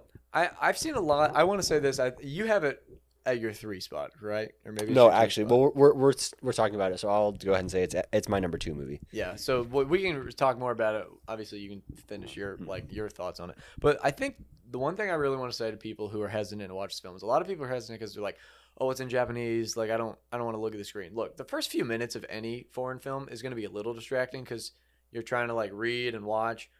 I want to say after about five minutes in this movie, I completely forgot about it. I was just uh, completely along for the ride. Um, And something that I I talked about one of my coworkers with this, um, was that like most people watch English content with, subtitles, anyway. Yeah, so it's and like- they read no the difference. subtitles. Yeah. So it's not that big of a difference because you don't have to like you obviously you're paying attention to what they're saying, Yeah. but you're reading it so you can like kind of tone out the dialogue itself Yeah. and just read what's on the screen. Even if you're playing video games too, like a Yeah. lot of people, I do it. Yeah. A lot of people they'll put the subtitles on. Um, I had one other thing to say that I can't remember, but we'll talk about it in a minute. That was my uh my number four. So moving on to our top three. Top three, here we go. Okay, um, my top three is one that you've already touched on. Uh, Guardians of the Galaxy Volume Three. Yep.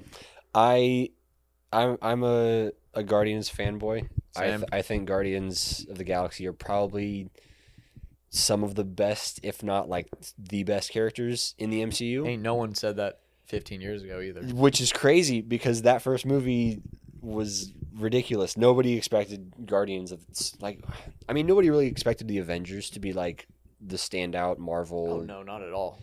uh content of ever because it was always X-Men or Fantastic Four. Yeah. Um but I think like nobody knew who the Guardians of the Galaxy were. No. And then James Gunn comes out with this spacefaring there's a dude who's literally a talking tree and you've got a prison breakout and you've got uh chase scenes and you've got uh, some witty human protagonist and like and it was it was great and then we get another movie with them and right reminder they're completely separate from every other MCU project I didn't even see the first Guardians movie until after Age of Ultron Same. so Same.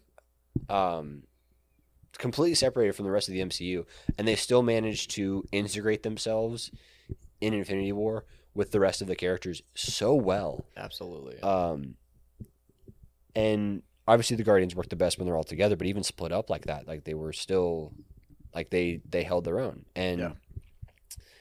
Um, James Gunn has said that uh, he didn't love what they did with Gamora, and how he had to kind of Rework it. yeah rework the script for Guardians Three, but um, despite that, like you said, I think Gamora works extremely well in Guardians Three as a a side character, as a side plot for Peter. and I mean, I don't know what, what what else is there to say about this movie. Like, I don't it's- know. I, I think to piggyback off of what you said about the let's look at the MCU in a broad sense. They're the best part of Thor: Love and Thunder, by a mile. Is the two minutes we get with the Guardians? yeah. Yep. The the the big thing that you just said that I I, I, I want to reiterate is, uh, fi- well, first off, I, I we've bashed the MCU on this podcast a lot, but I do want to say this: Phase one through three has shaped a how like I look at movies and my love of movies. Like without Phase one through Mhm. three of Marvel, I we probably wouldn't be talking right Yep. now. Um, post Phase one through three, there are a lot of random characters just thrown in films. Wong being the number one example, that just feel so unnecessary. And like you said, the Guardians are very detached from the MCU, but there are there are always callbacks to the MCU, and they always remind you that it's in the MCU, and it never feels out of place. Like I'm gonna say this, I don't really care. Spoiler alert for the Marvels if you haven't seen it because nobody did. Uh, Valkyrie's in the movie for maybe 20 seconds, and it feels very out of place. It feels very forced. Uh, not that I don't like seeing Valkyrie. I, I think she's a great character, but like Howard the Duck is in Guardians of the Galaxy Volume Two, and I believe he's in Ga- Volume Three. Um, Cosmo Uh, the Space Dog Yeah. is in this one.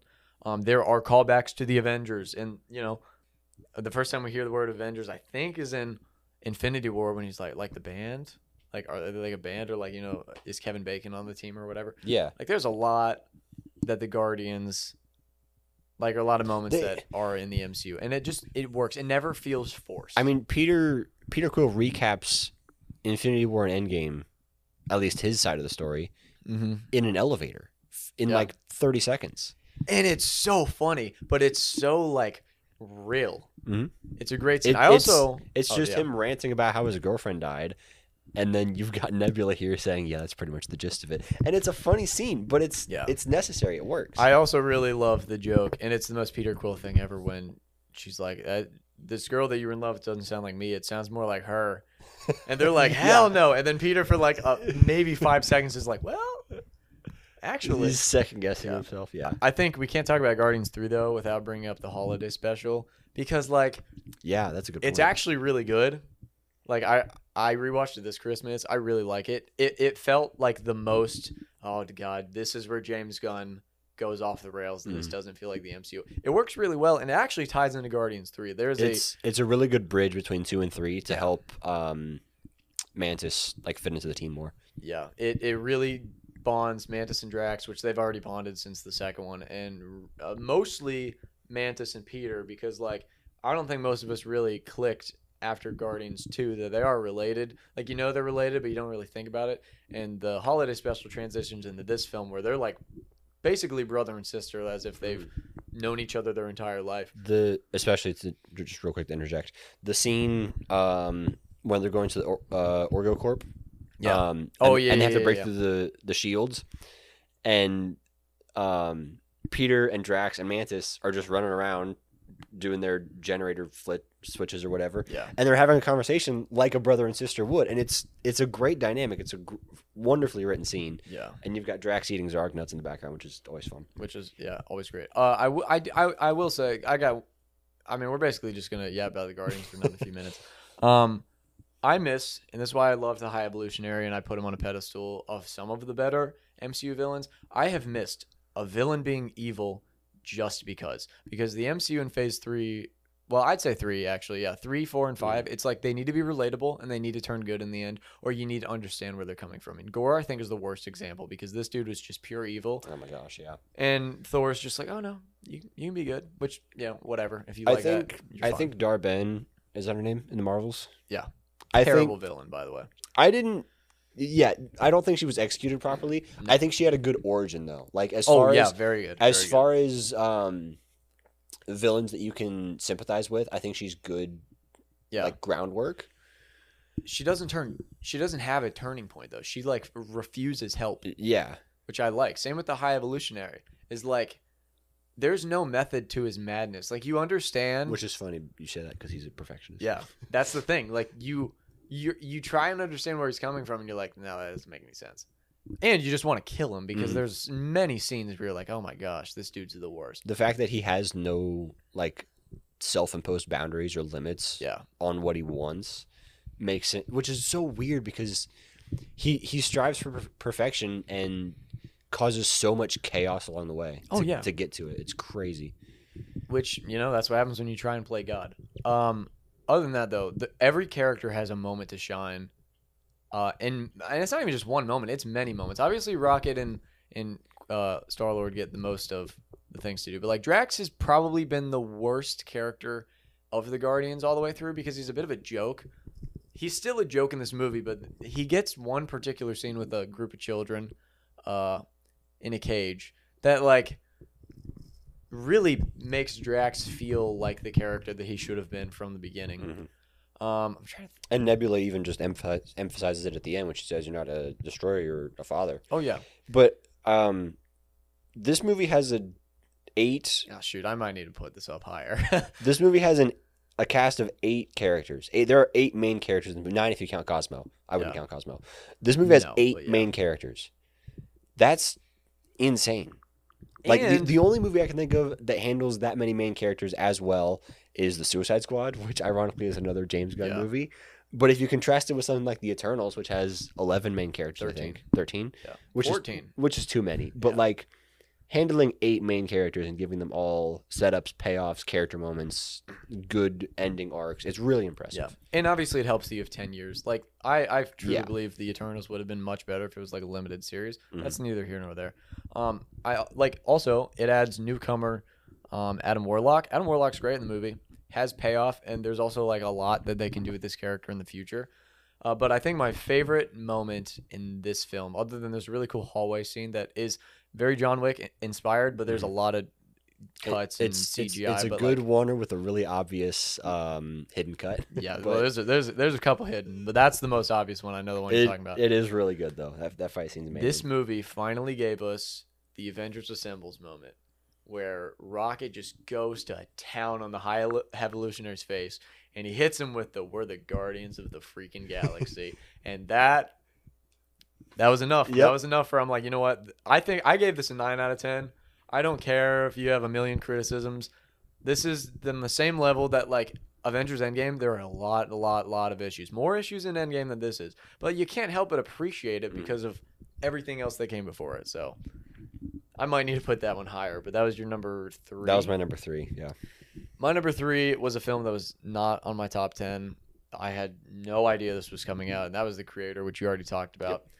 Um, I'm a sucker, absolutely, for anything Gareth Edwards. If you don't know Gareth Edwards, recent films was Godzilla and Rogue One, which is the is one of the- Godzilla 2014 2014. Just want to specify because we Yeah, have yeah, minus yeah, one on our list. sleeper film. That is one of the best Star Wars films. I have said it, and I will say it again. Is the best film in the Star Wars universe. Mhm. and it launched one of my or my favorite show last year behind The Last of Us, Andor. And or holy crap, dude, what a show! Oh, actually, no, The Last of Us came out this year, so I lied.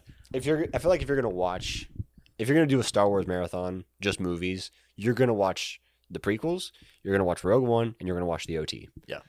And if you want to get more Disney Plus esque, obviously you're gonna watch The Mandalorian, but you gotta watch Andor. Mhm. Andor is the best show. But I knew as soon as I, I I tried to avoid the trailer, I didn't, and sadly, this film is plagued by the trailer gives everything away. I I don't care which trailer it is, the teaser all the way to the third trailer. You basically know how this movie's gonna go, which sucks because I I that is one of my biggest issues with Hollywood nowadays. They spoil everything. With that being said, and this is what you said, this movie is like a million other films. Look, I already said it. It is a sci-fi film, which is, I would argue, the most oversaturated market.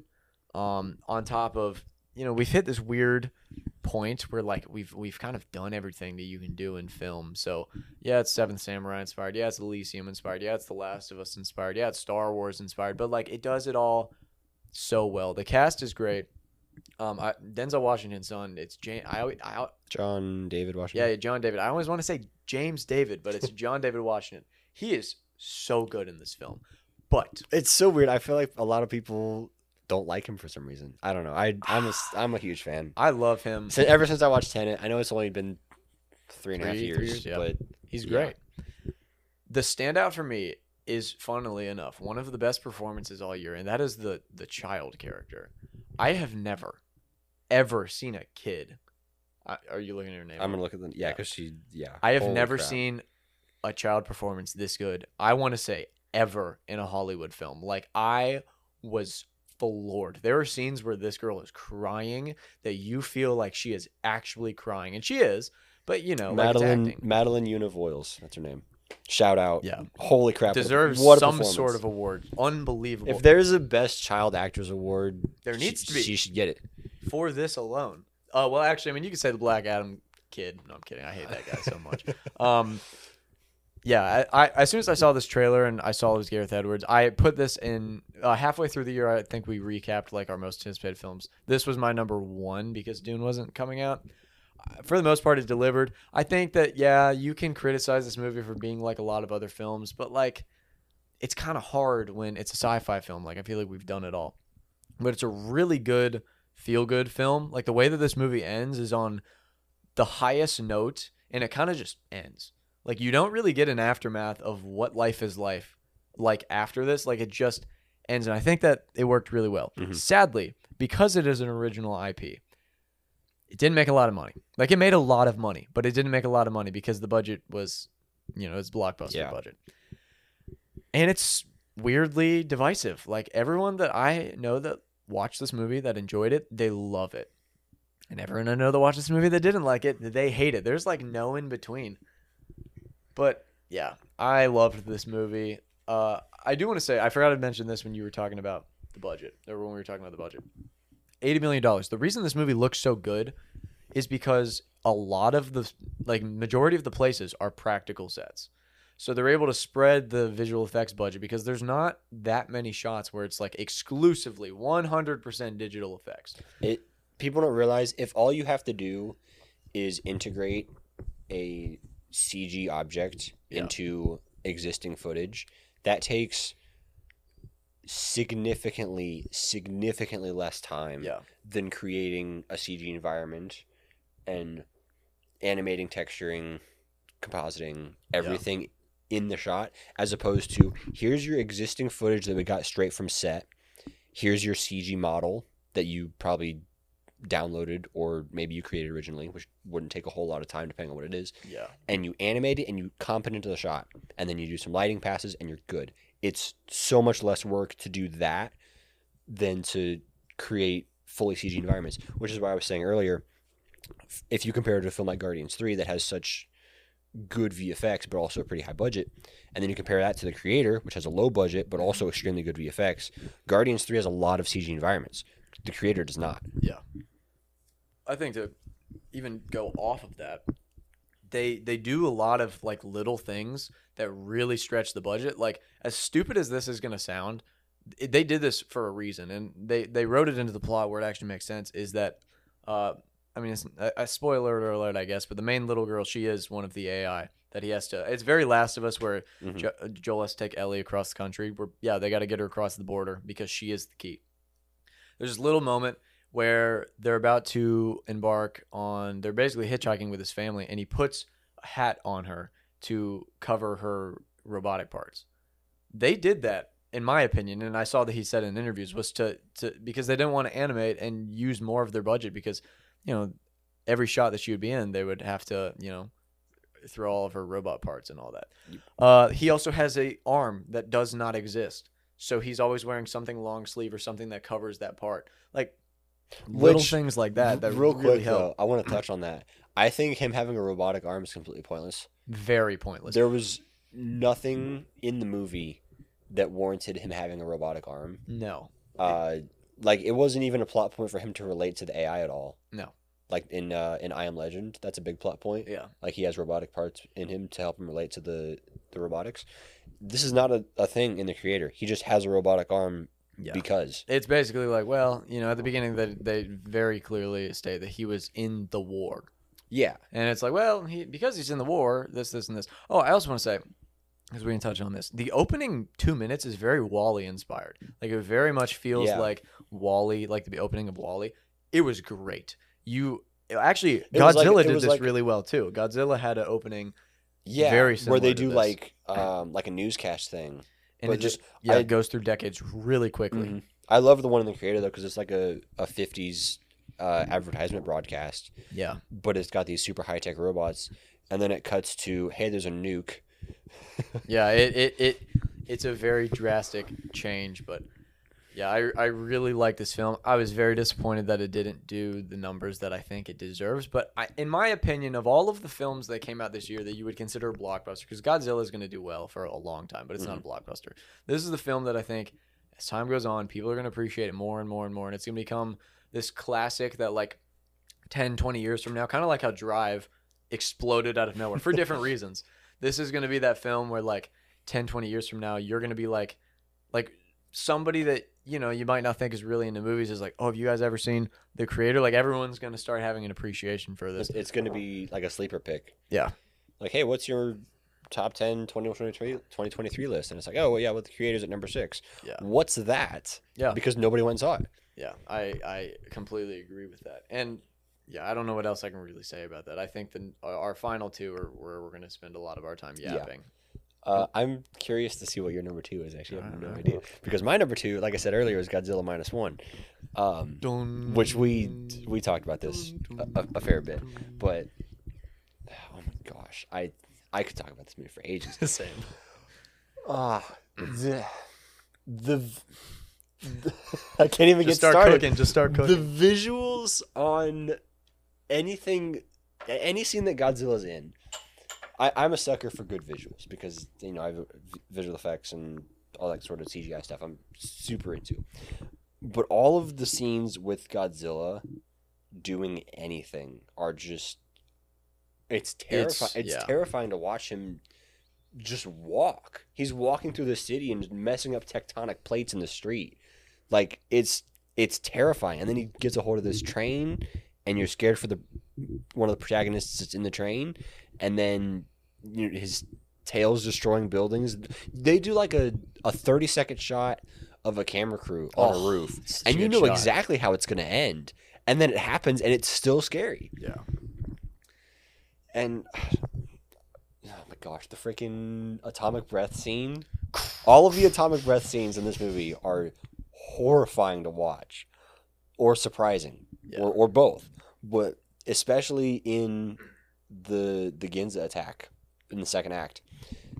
It it's such a a slow build up. Like you're this holding your breath. you're you holding, know- yeah, This, and this happens especially in the third act too. But this movie does tension so well.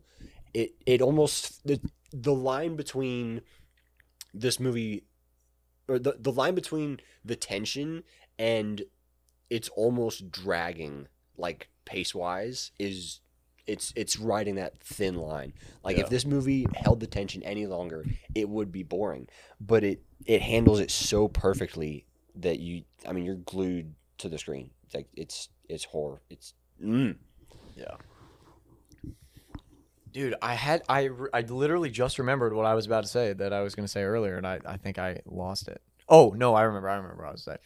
Um, two two cool things. One, I just absolutely adore is that there is no reason why Godzilla does what he does. I cannot stand how these recent films they have like a reason that Godzilla's destroying things and killing the monster. Like they try to make him this anti-hero, which it Mhm. just doesn't work.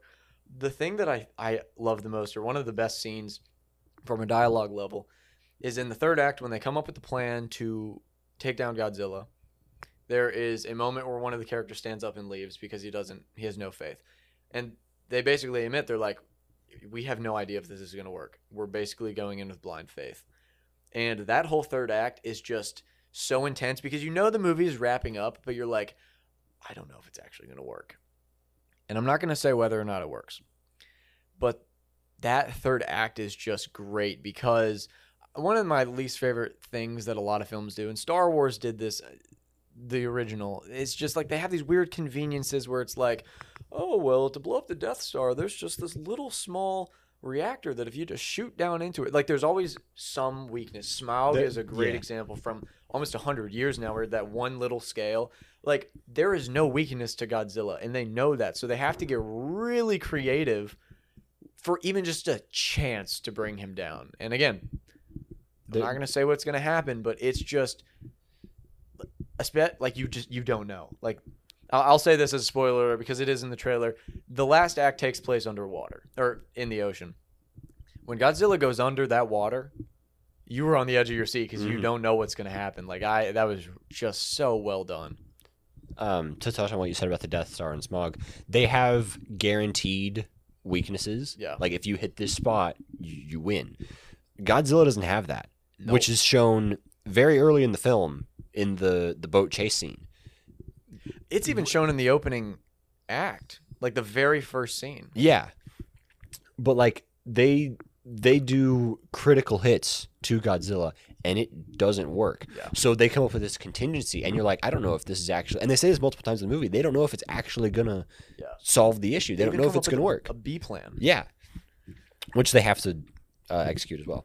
Yeah. But Even even the way that they discuss because the, the this is the scene that every film has the the dialogue or the exposition dump that like you you know is coming, but you're like, oh god, I don't I don't want to do this. And I'm gonna bring it up because the movie just came out. Aquaman two. Hmm. Every scene is just this exposition. oh my gosh, I can't speak tonight. Exposition dump that is just terrible. This is the scene in Godzilla where like there's a couple big plans, and they can't really just like show like they have to they have to tell you what's about to happen. And Well, they use a model of it too. That, Yeah. that really helped me, especially to stay engaged. and they do like- it in the, it's in a boardroom, right? Uh, yeah, because they have a projector Yeah. to show the map. You're hearing the plan when the rest of the group is hearing the plan, which again a lot of movies do, but this one just did it so well, and I think a lot of it just comes down to the music choice. Uh, that they, I mean, it's not a music, it's not like a song choice. Like the music the really helps with it too. Uh, it helps build the tension. The tension's building from the making of the plan all the way until the end of the movie. Oh, absolutely. But, dude, we could talk about this movie. I really could. Um, I think of the characters that I didn't talk about earlier. I did mention one. The main character is a kamikaze pilot. I love that the whole movie, he basically comes back and obviously he didn't. die. If you don't know what a kamikaze pilot is, that you know they were literally pilots that were designed to kill themselves. Yeah, the suicide bombers. They Yep. they have explosives strapped to the plane.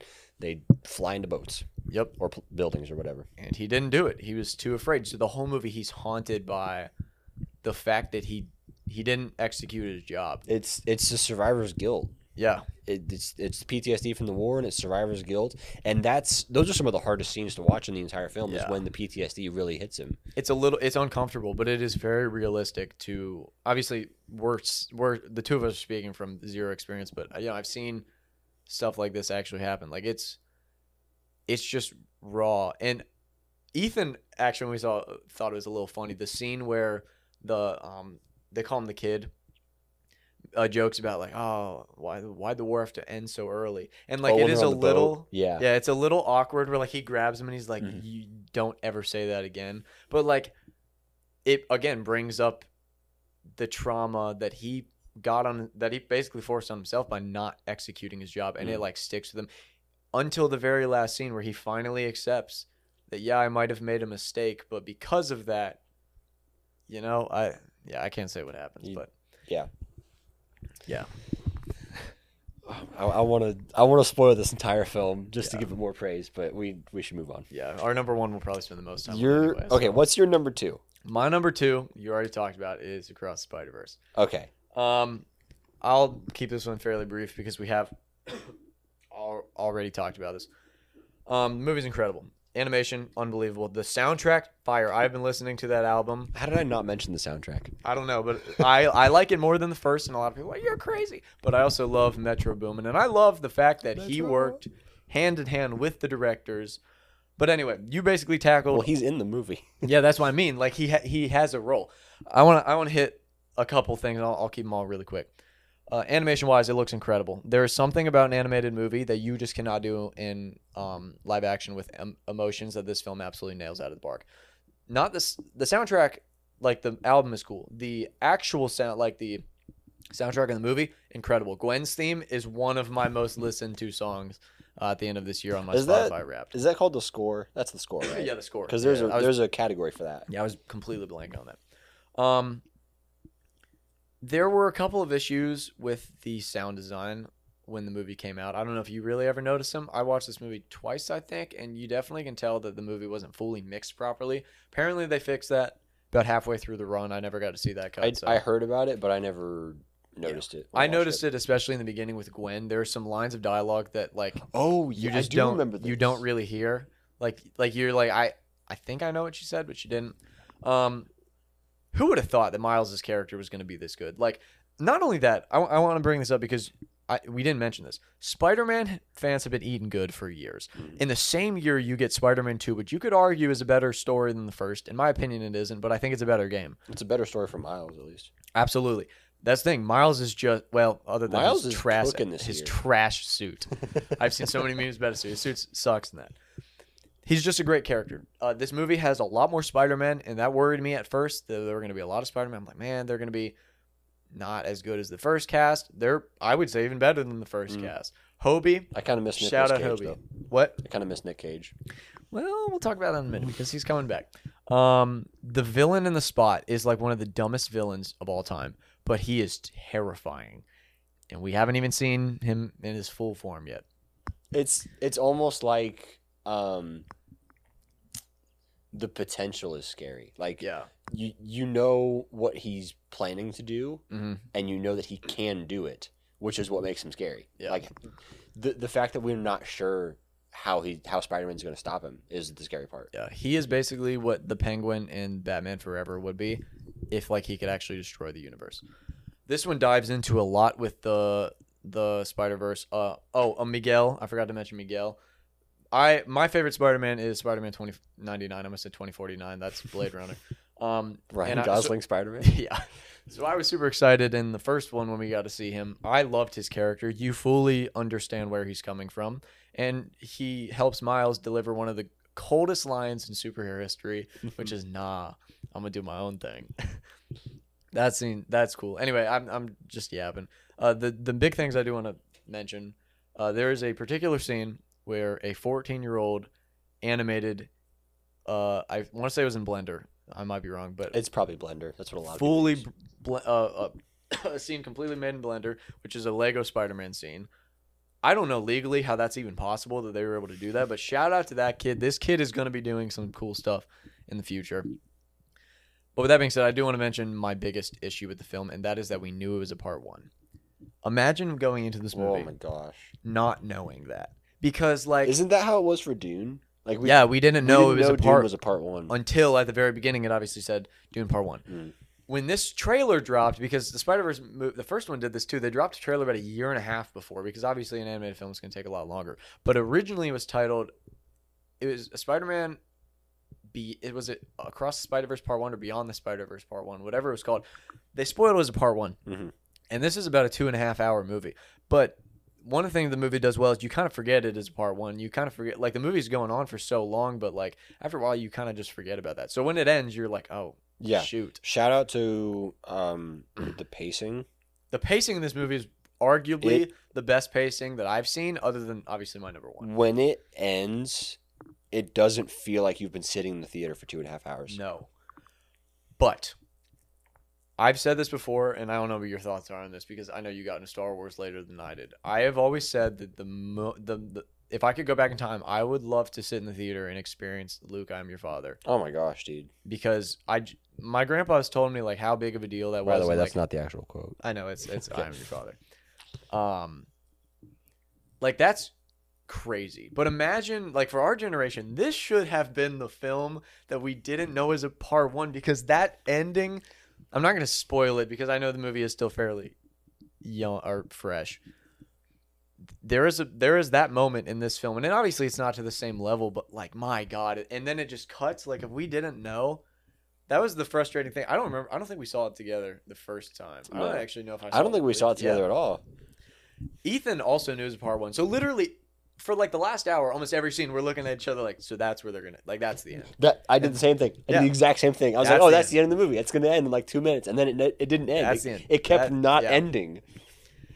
So I think I originally did want to put this in number one, which is maybe way too high of praise because you had it at number six, right? I have it at five. Five. This movie will be, in my opinion, like I think the first one is the first one's my favorite films of all time. I have like twelve, no, fourteen films I think that I have given five stars, and I give the first one that. I think that once part two comes out, this will be one of, if not the best superhero film, at least from Marvel that we've ever seen. But I, again, I think it'll be a perfect trilogy. yeah, it's It, it's it just will be. one. It'll it'll be the best three movie superhero r- movies like just ever. Yeah, I agree, and that's gonna say a lot because I would put Captain America and obviously like the Batman films Mhm. up there. But like it, it just was that good. And who would have thought? Like I remember when the first trailer came out, everyone was hating on it because it was when the Sony hate train was like at an all time high. Nobody Morbius. asked for it.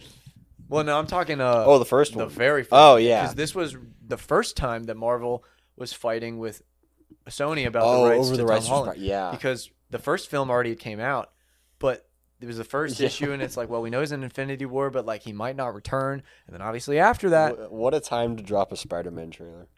yeah, I still think the funniest thing ever though is uh, this is unrelated, but because we're talking Spider-Man, is when. Uh, Far From Home ended, and they have that bombshell end credit scene, and we're all like, "What now?" And then Mm. two weeks later, we find out that Sony and Marvel are done, and you're like, yeah. "What?" We, we really thought we weren't going to get a conclusion to that. Yeah, and hey, we did, and I, I would say it was a really good conclusion. But that's my number two, and our number one. I'm just gonna say it because we have the Yep. same one. Uh, oh, actually, hold up. You're not changing your number one. No, I have to, I have to go back uh, because I had a, a specific quote I had written down at the beginning. All right, sick. Anyways, our number one is pretty obvious, and that is Rebel Moon. No, I'm kidding. Uh, it's Oppenheimer or Oppenheimer if you're weird. It- yeah. Or if you're Lewis Strauss. Well, I want to before we talk about anything, I want to know what your uh, initial thought was walking out of theater because I remember my initial thought, and we all kind of looked at each other like literally terrified for our lives. Yeah. Because- so Yeah. What was your I thought? I had two very distinct. These are like the only two things I was thinking of walking out of this movie. Was one, uh, humanity is screwed, and two, I need to rewatch this film because I missed everything that happened in the second act. Yeah. Or, I- re- sorry, not the second act. Just anything that happened in the black and white scenes. Yeah.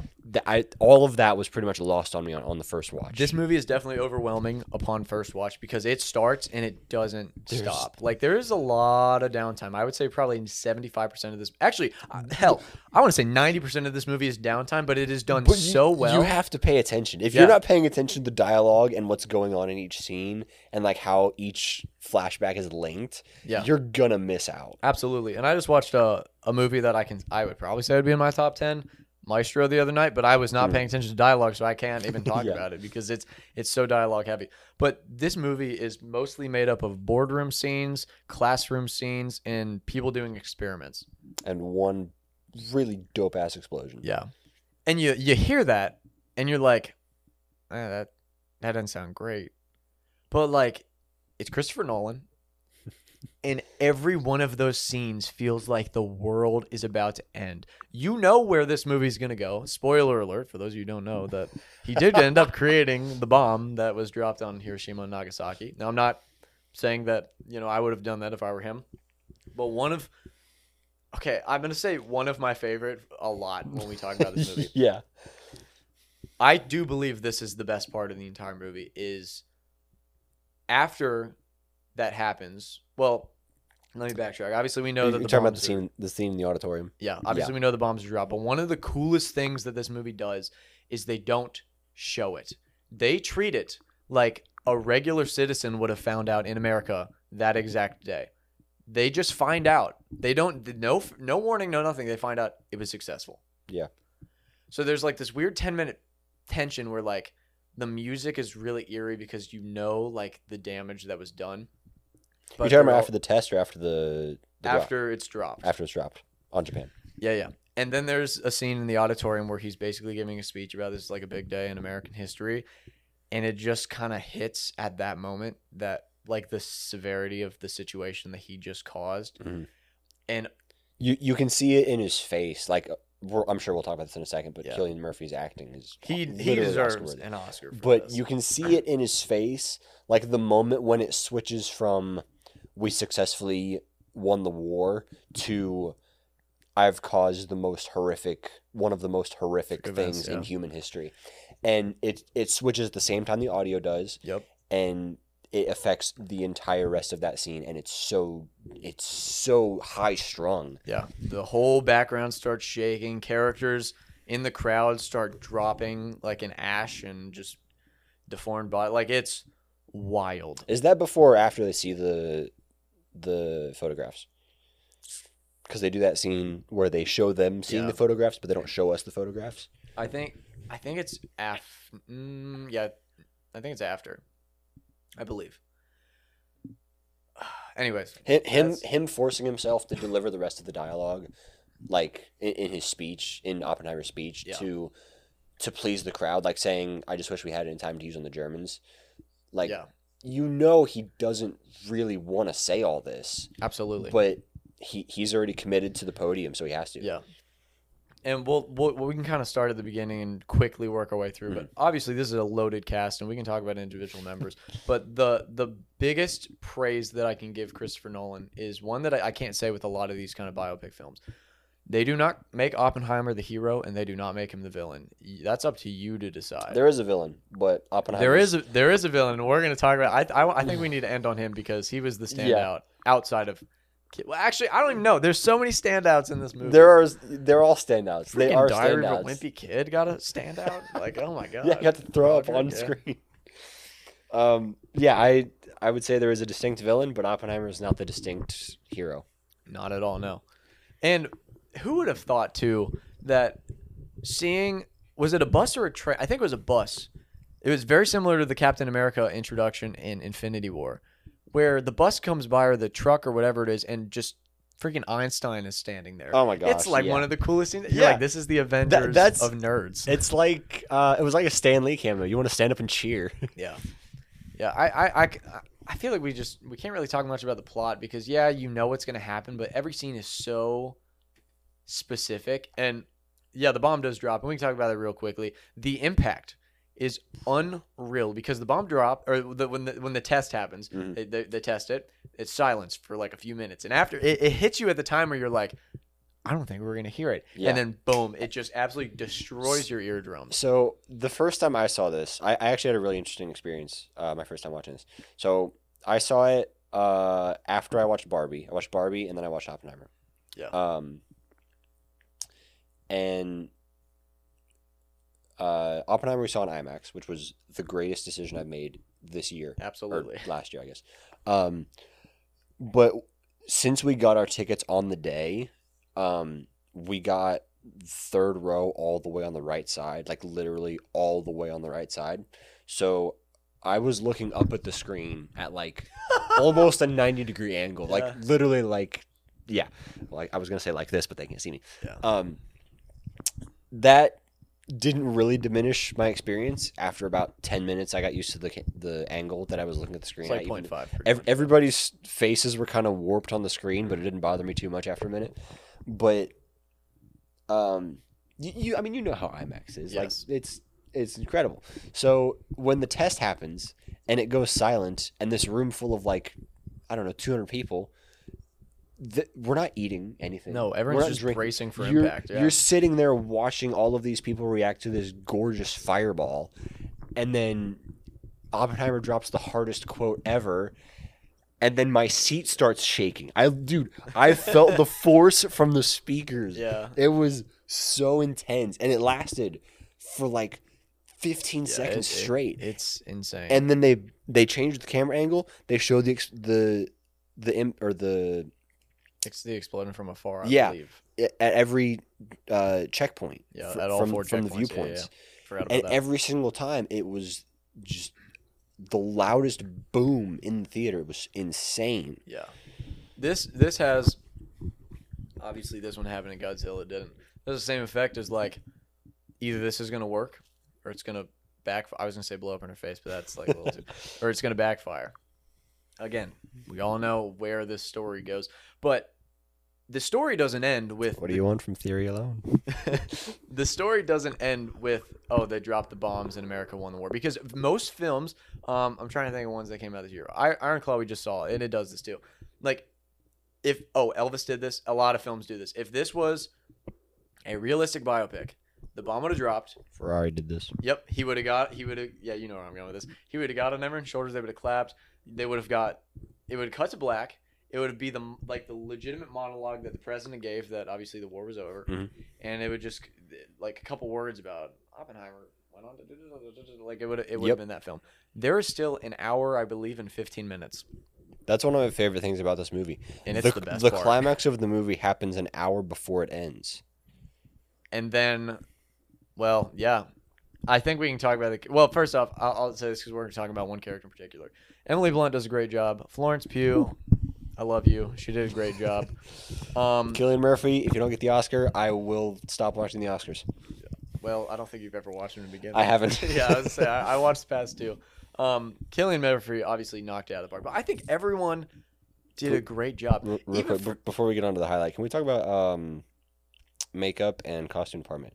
They make this man look 20 and then 30s, 40s, and then like 70. Yeah, And it's the same dude. the I I, I want to say that's gonna win, but it obviously won't because uh, Maestro does it much better, Okay. unfortunately, which is like really really impressive. Um, but and they do it um, with every character. Well, not oh, every yeah. character, but they do it with Cillian Murphy. They Yeah. do it with Emily Blunt. Matt Matt Damon. Yeah, they do it with Matt Damon. I want to say that too because you got Matt Damon. Actually, hold up. Let's just look up the list because I, I want to go through these. Yeah, can, can we see the, Yeah, the absolutely ginormous ensemble of. All right, here we go, ladies and gentlemen. It's like Gary Oldman. Who do you want? Everyone. Cillian Murphy, Emily Blunt, Matt Damon, uh, Robert Downey Jr., Florence Pugh, Josh Hartnett, who did a great job, Casey Affleck, uh, Rami Malek or Rami Malek or Oh Rami. Malek. He just came in and dropped all of the screenshots. Yeah. Kenneth. I always forget how to pronounce his name. Kenneth. Uh, Branagh? Brana, yeah. Yeah. Jason Clarke, Dylan Arnold, Tom. I don't even know how to pronounce his name, but he played Oppenheimer. I apologize. Um. Huh? Oh, Alden Ehrenreich. I completely forgot. Oh my that he was gosh, in it. yes. He's one of the other standout characters. yeah, he's Um, really phenomenal. dude, it just keeps going. And it Jack keeps Quaid had about going. five minutes of screen time and he Yeah. killed it. Josh Zuckerman, Alex Wolff, uh, Sadie Stratton, And you know what's cool? If you Guy look up the cast for this movie, Tom Jenkins, Dane DeHaan was. Oh yeah, he was. Yeah. He was. Oh my gosh! Like if you look up the cast. Josh for- Peck. I forgot about Josh Peck too. It's great. oh yeah, Gustav Skarsgård. It's so crazy. Like if you look up the cast for this movie and you look at everybody's picture, you recognize Most all of them. Yeah. almost every single person on this list. I. That's what I want to say before we move on to. Uh, well, I want to say we're going to talk not just Robert Downey Jr. but Alden Ehrenreich because he plays a huge part in his Mm. character. I Um, I liked him from uh, Solo. He's a lot better. He in this, he yeah. he convinced me that he's got it in this movie. Yeah. Um, there are this many characters. There are two directors that you would con- actually. There's three directors that I would consider big time directors that can get this kind of cast. Mar well Marvel you can say if they have unlimited money, but um, that's a joke. Um, Wes Anderson obviously Yep. because he has a ridiculous. Did you see the poster for Yeah. Asteroid City? Mr. Denis, the Dune Man himself, but he has a very his is more specific. It's I don't know that he he doesn't really do like a bunch of people in one movie. He just gets big gets- name actors yeah, for every movie that, that, that- he does. that's I guess that's more. on That's what I was gonna say. It's I mean, but then we small we look at Dune and it's got Yeah, you know. but then it's it's Christopher Nolan. Like Yeah. literally, I w- you would be insane if you I- were I a list would- actor that wouldn't want to work with him. I would put Scorsese on that list as well. I oh, think. Oh yeah, but his is again, it's a lot of the same people. Which, in fairness, you know, Michael Caine is in every Yeah. single film except this one, So this sadly. one- Well, because he retired. Yeah, but there's so many A-listers and B-listers and C-listers, D list like we can go down the line. And it feels it doesn't feel like anyone's trying to take the spotlight. Nope. You will see No, nobody's wasted and nobody's Yeah. put on a pedestal. you'll see someone who is the main character of your favorite show or your favorite movie and they're in the movie and you're like that's sick. 4 minutes later they're gone, you never see them again and you don't even think about it. Like the cast is so stacked and that was my only concern going into this movie is everyone is such a big deal name. I feel like everyone's going to try to take the spotlight. And yeah, they do because everyone's giving it their absolute all. Mhm. But Cillian Murphy, through and through, is the main character. But Robert Downey Jr., who has been the stereotypical, oh, he's Tony Stark for literally 15 plus years now, gave one of his best performances of all time. I would say. I mean, you could disagree. It might be your oh, favorite. Oh no, I don't definitely agree. In the shocking, vi- I- I'm blanking on who the name of like who did he play? I'm, Lu Lewis Strauss. yeah, yeah. I was, I was like, it's- it's How did you forget that? I'm I'm slipping on everyone's names right now. Who is like the shocking villain of the film? Like he isn't the villain of the film, but he's the villain of the film. What do you what I mean by that? He's he's not. He's definitely the antagonist. But that's the thing. Like in in, in real reality, he's not the bad guy. The same Like- way, Like in that- real life, yes, like in that- actual history, Oppenheimer. he was a sly dog. What do you mean? That's what, I'm getting to my point. Oppenheimer isn't the bad guy, or he isn't the hero. Like oh, okay, yeah. both of these characters in the movie, especially uh, Robert Downey Jr., is supposed to be written as in, I'm right. Everything I'm saying is right. I'm, my my cause, my purpose is for the greater Mhm. good of humanity. But you get to see the reality of the situation, which is It's- why he is the bad guy of this film. It's like a real life version of the High Evolutionary almost. Yeah. Like he he's so dead set on what he wants.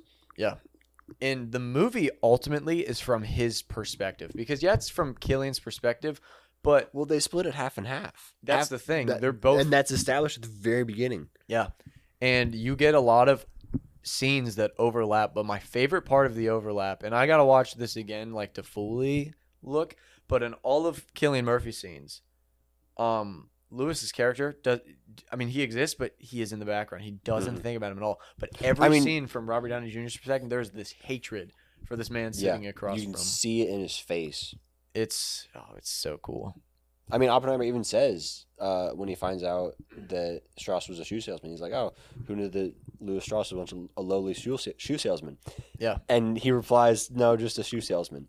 Like he he's already feeling uh, competition, like Yeah. for for status. And it all it all starts at the beginning with a scene where I can't remember exactly how it plays out. He brings Oppenheimer to an office, Uh, or does Yeah, Oppenheimer bring him to the office? no, uh, Strauss brings him to the office. Yes. It's because he's he wants him to lead the institution there. Yeah, yeah. So he gets in this office. There's like a little bit of yapping real quick, and then obviously this the the scene that we finally get resolution at the very end of the movie, and it has I would say this is the best ending Talk about setup and payoff. this year because my god, it was terrifying. But that's the point it's supposed to be.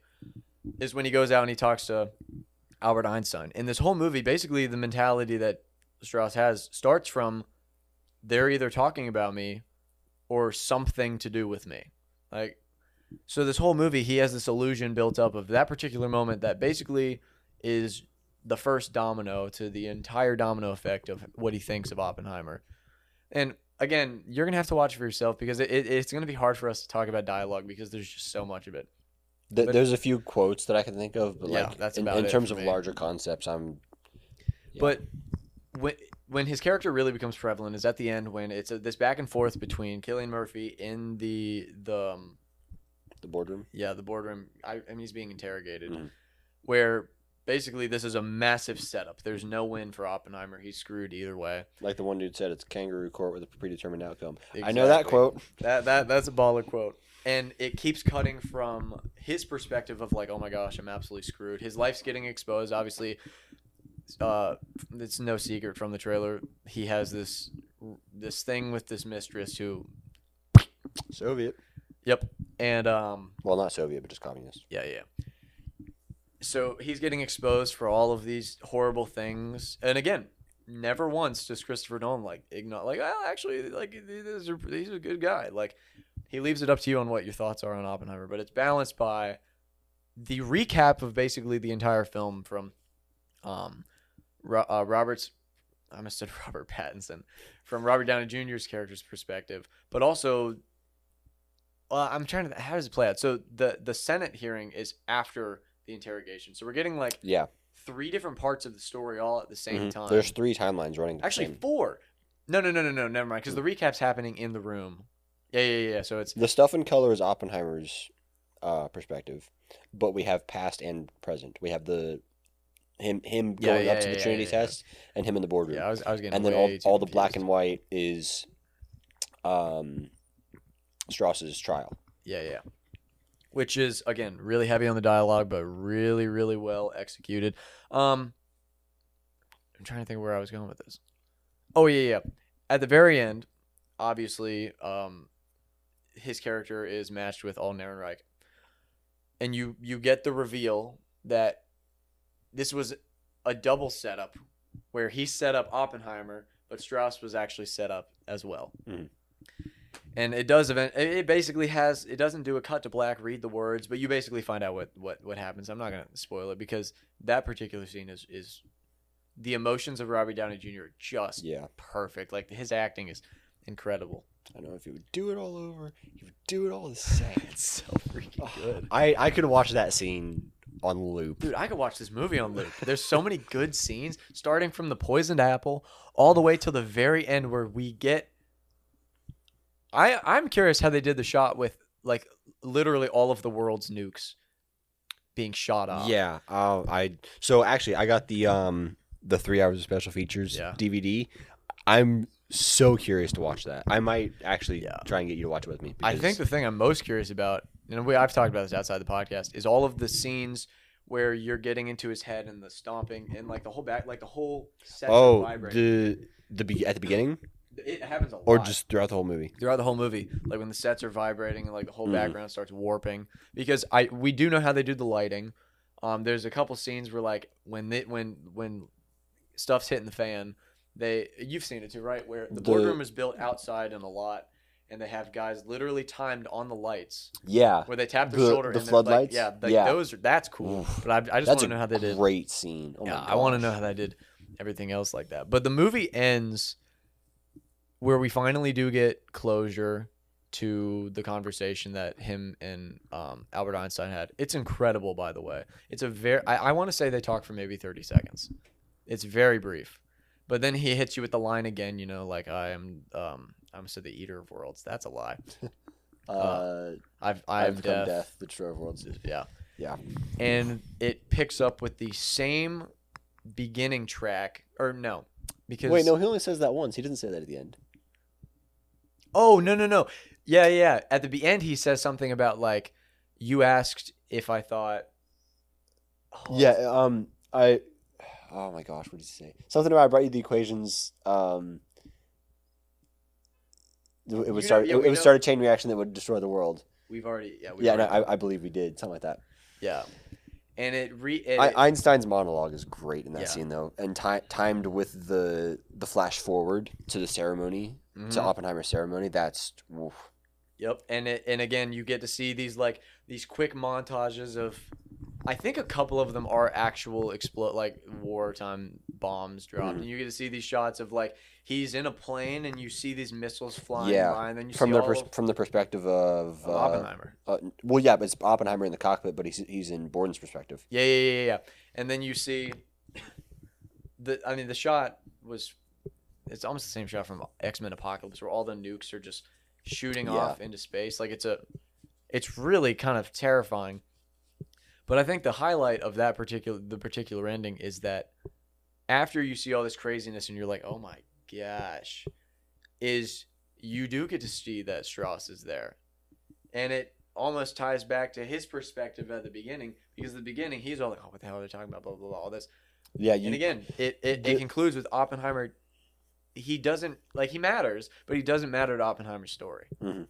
It's it's it's so crazy because, like I said uh, earlier with that quote from Strauss, where he said, "I know if he he could do it all over, he'd do it all the same." yeah, Strauss doesn't impact Oppenheimer's actions in the Trinity test that much he did, no he at all. he's maybe mentioned like three times. He is never there when they Wait, no, he doesn't even know Strauss until after the Trinity test. Yeah, it's it's when they're having the dinner scene. He's no, but he's still brought up, I believe, um, with Matt Damon's character once. He is never there when they build the town to do all of these um, projects. He's never there during his college days. He's never there with any of his like marital stuff. It's He only he only shows up to ruin his reputation post war. yeah, it's funny because we do live in this day and age, and I'm not throwing any of you guys under the bus. We're all guilty of this. We're like we try and make things about us. I Ma- mean, main character syndrome. yeah, that's that's kind of what he did. But oh gosh, I think that it is He's- very he has such an ego. yeah. I think it's very clear that this was the movie of the year. Yeah, I mean, every literally everybody was and still is talking about this movie. Yeah, and it's gonna be. I mean, I was gonna say it's gonna be talked about for years and years to come, but literally any movie outside of Tenet, sadly, is that exact same way with his film. Uh, I, obviously it's um Christopher Nolan. I I said this when the movie came out when we talked on the movie vault. I truly believe that if Christopher Nolan did not direct this, this movie would not have been to the same level. That's facts. There's, I feel like there's a lot of movies this year, or just in general, that That are that exact way. Yeah. if you give it to a different director, it's not as good. Which I feel like that's kind of a, a cop out.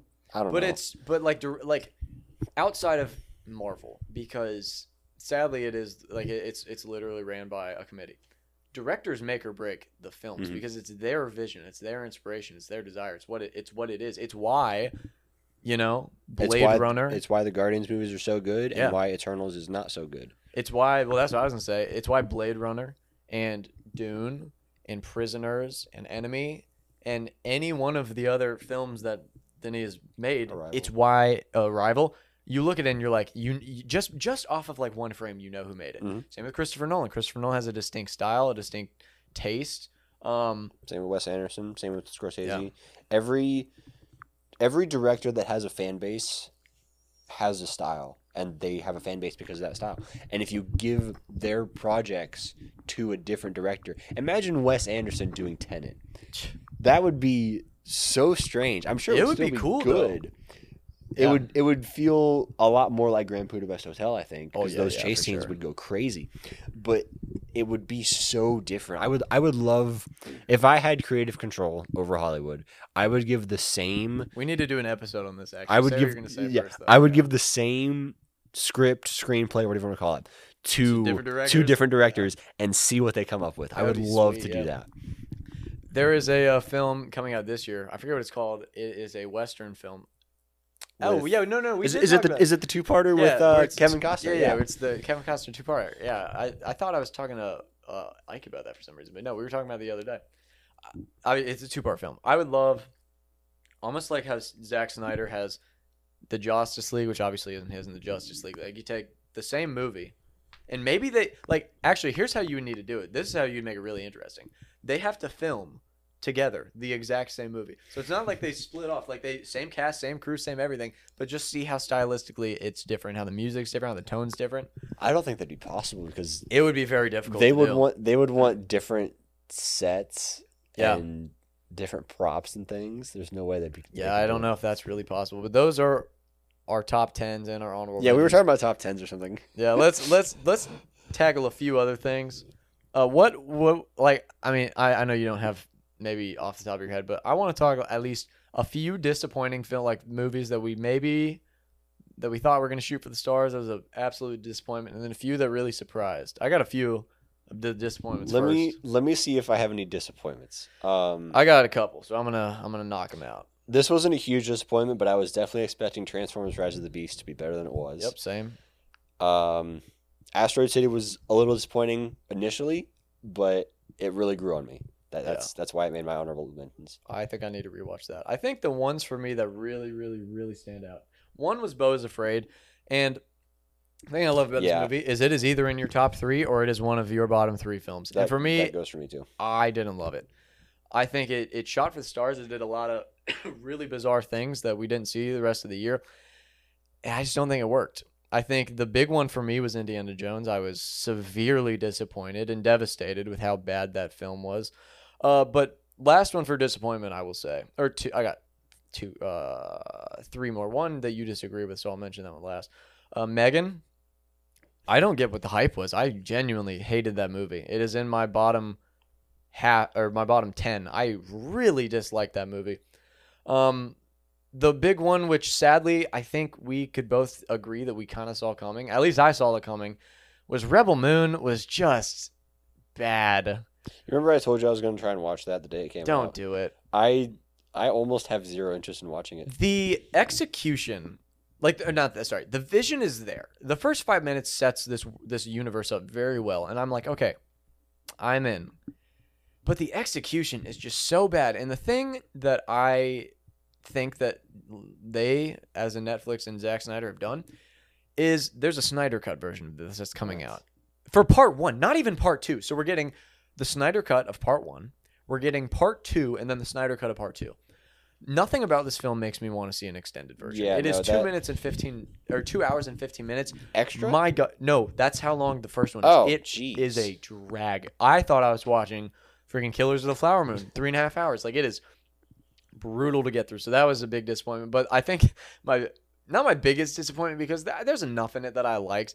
But I thought 65 was going to be this like sleeper top 10 movie, and I just, I just didn't like it. Did you actually expect it to be really good? I thought it was gonna be really good. The, my main reason for thinking that was that Adam Driver is so selective in what he chooses that I was like, oh well, if Adam You, Driver and you said that about this- Lakeith Stanfield for Haunted Mansion, and that didn't turn out phenomenal hey, either. I haven't seen it. You haven't watched it? No, I have zero desire to see it. I mean, it's not bad. No, but but Adam Driver specifically, much more than Lakeith Stan- Yeah. Stanfield, he is very selective. I mean, like you know, he he got big off of Star Wars. Love or hate Adam Driver, like that's That and Marriage Story. that well that's the thing like marriage story is what really launched him into this like oh so he uh, that and black black klansman it's like Yeah, this guy can freaking act. very specific and we just watched ferrari the other night which was good but it wasn't great But That Adam Driver felt- was the best part of that movie. and that felt like a movie that adam driver like poured his heart and soul in Mhm. like that like you could tell because i think he was a producer like he wanted to be, be a part of that film he ain't gonna be well unless i eat my words when he was rumored to be fantastic mr fantastic he's not the kind of actor that is gonna just do anything. Like, I don't know. I probably just I think the concept of 65 is fascinating. Yeah. I, But- I I definitely did expect a lot more out of that film, Yeah. but it didn't. It, it's just a fun, dumb action movie. Yeah, it it it does enough that like if if if somebody has it on or like if I'm absolutely bored and I can't find it, like I'll watch it again. Yeah. I I just I don't know. I I I expected it to be a whole lot better, but Honestly, you know it's kind of weird? The sci-fi dinosaur genre, well, subgenre, I guess, it's not a main genre at all. yeah, no, the the sci-fi dinosaur subgenre car, genre combination is non-existent. No. and, and that's the first. That's the only one I can think of, and Yeah. it's not even like horrible. It's Yeah. just not. Oh, I'll not also I'll also just throw it in the Flash. Look, I didn't expect it to be good, but when and this is no this I can actually say is a disrespect to James Gunn when he came out and said this is one of the best superhero films of all time. I and, remember that. and Tom Cruise is literally acting like I mean, I don't know, he watched Shawshank. I I mean, it's Yeah. just unbelievable how messed up this movie was because I mean, I felt genuinely betrayed by how Yeah. mediocre it was. I'm like, are you kidding me? This is what you hype up? Like, I don't know. But th- those are at least for me some I, I went and saw the. Flash on a whim. I went to an 11 p.m. showing because I was so bored one night. I'm like, I Yeah. have nothing to do, and it's, It's late. It's just not that good. And it was. I'm not gonna say it was a waste of two hours, but I should have watched something Yeah. else. Do you have any other disappointments? Um, I don't think so. I have I have quite a few uh, Surprises? pleasant surprises. I got I got a few. Let's just get into those uh, Okay. for I'm you. I'm sure this goes for both of us, uh, and I think we talked about it already, so I don't have to talk about it too much. But uh, D and D, Yep. huge, surprise. Yep. Loved it. I mean, you uh, compared it to Bullet Train, which Yeah. was also a big surprise. Um, You had this one on your honorable mentions. Mine is Gran Turismo. I thought it was be garbage. I was I Yeah. loved it. I was like, dang, this is really good. you know, the only reason I went and saw that movie is because my mom was so excited to watch it. She thought it looked Hey, so good, and I good was like, for you her. know what? I can get you a free ticket, so let's go. It was and, good. and I ended up seeing it twice. Yeah, it was I- great. I want to say about this movie though, I've seen a lot of people hating like, oh, the story is completely inaccurate. We live in a world where almost every movie nowadays is based off of a true story. Yeah. It's not accurate. Mm. That's fine. Yeah, like certain and, things. and you know what's funny? New, they even asked the the the, the actual guy yeah the was a huge supporter of this movie. yeah, and they got his okay, so to speak, to reorder the events of the Yeah. movie. The crash, his crash doesn't happen before the Le Mans race. No. It happens afterwards. yeah. in, like in his in real life that the his crash happened later and they reorder it yeah, for the for the sake of the level, plot yeah. of the movie and it works so well Yeah, it would have been weird if the high point happens and the movie ends with a wreck. So like, you know, shout out to david harbour for being a legend also David Harbour's really good. Orlando Bloom is one of the funniest actors because like he will never escape that weird 2000s era where Yep. he was like on top of the world. Like he's just not that great of an actor. But he's It's always still a, fun he's to always watch a him. blast to watch no matter what it is. Yeah. All right uh in terms of animated movies um i hot take i think tmnt was uh sec or probably third best animated i would put i would put boy and the heron across the spider-verse uh That's tmnt probably valid. that's like in terms of just animation quality that's that's what i would say Yeah. TMNT was i'm sorry mario but not really. Uh, look, there's nothing special about the way they animate their films. Um, another one for me was they cloned Tyrone. I'm not gonna even talk about it. It's on Netflix. Go check it out. That was in my that was in my honorable mentions. If we kept going, like I think if upon rewatch that might creep into like my top 15. That movie was weird in like the best ways. trying to see what else. I have a couple movies on here that are uh, just like oddballs. Um, I got a few as well. So the first one is Old Boy, 2003, Korean film. Uh, I didn't know what to. So this is 20th anniversary for this movie. I didn't know what to expect at all. Uh, I knew. I just knew that it was like a movie you have to see if you're a, a film junkie or whatever, and it blew me away. I. Yeah, I would absolutely watch it again. I highly recommend it to anybody that likes film. Uh, similar to Saltburn in a way where it's going to be uh, hard to watch at points and really uncomfortable, but it is a masterpiece. Yeah, no, that's completely fair. The second one is the Lego movie. Uh, this is my favorite movie of all time. These Um, are rewatch or these were The- re-releases the- by yes, the way. these were re-releases. aware. yeah. Yeah, yeah. Lego Movie came out in 2014. It's my favorite movie of all time. I was the That's only valid. I was the only person in the sh- in the theater to watch this movie. I had to drive uh, almost to Cincinnati to watch this because I had to be at work at uh, later afternoon, and it was the only place, the only theater I could find that was showing it earlier in the day. It was somewhere in Cincinnati, Mhm. Uh, and it was a great theater. But I was the only person in there, so I quoted the whole thing by myself to Hey, an empty fair. room, and it was great. And I still cried when uh, Unikitty's crying. Yeah. Spoiler. Judge me. kidding. I got. Well, if you keep looking, I got. The, the only one that I was going to mention again is um, Paw Patrol. That's fair. Uh, it's it's not good. I'm so sorry to all you four year olds who went and saw this. Yeah. I just wanted to see it because I'm so far out of the all that, demographic yeah. that I, I I was curious what my opinion of it would be, and it's Yeah. not good. I would say three more surprises. One was the Hunger Games movie, just because I'm so tired of mega blockbuster reboots and sequels and prequels. But I, I came out of it. I think I know that you saw and you had no idea what the hell was happening. pretty much. It was, it was still good though. Yeah, as a as a it, Hunger like, Games uh, newbie? novice, yeah, Yeah. it's it's still good. I came out of it like that's pretty good. But then like I, I still think about it every now and then. So I think that for me it was a, a pleasant film. Um, The Wonderful World of Henry Sugar, which was in my honorable mentions. I, I probably like Wes that film. Anderson Netflix original. Yeah, more than most people. I love that. Um, Benedict Cumberbatch is hindered by Doctor Strange. I'm sorry. That is absolutely true. His, I think his best performance recently was um, the Call of the. The power of the dog. Yes, I was thinking of the Call of the Wild. yeah, that's like, what I thought you were gonna say. Yeah, Power of the Dog. That was an unbelievable. Film. That's Performance. also. I might have to watch that because I want to get into westerns. It's it's very uncomfortable, but like a really good film. Uh, the two for me though. Um, well, one is in my bottom like twenty films, but I consider that a huge surprise. Was eighty for Brady was like actually. I remember really funny. you watching this I watched and it here. really liking it. I was like, And you know what's funny? It's uh, it's on the TV right in front of us. yeah, It's right yeah. there. I was like, okay, like. There's a lot of like celebrity cameos that are not actors and actresses that are just like wildly funny. Like I'm gonna spoil one, but like Guy Fieri is in this movie, and it, it makes no sense whatsoever. And I had to I had to look it up because obviously this movie is the loosest based on a true story film of all time. like this does cut to black at the end and tells the real story of these 80 year old grandmas who are big Tom Brady fans. It's just crazy. Like I'll, I, let me. I'm gonna spoil it. Are, you gonna watch this? You told me to watch it. I'm probably right. never gonna watch. This is how crazy this movie gets with like loosely based.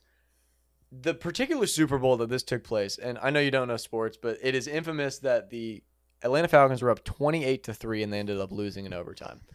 Here's what happens. Wait, actually, Yeah.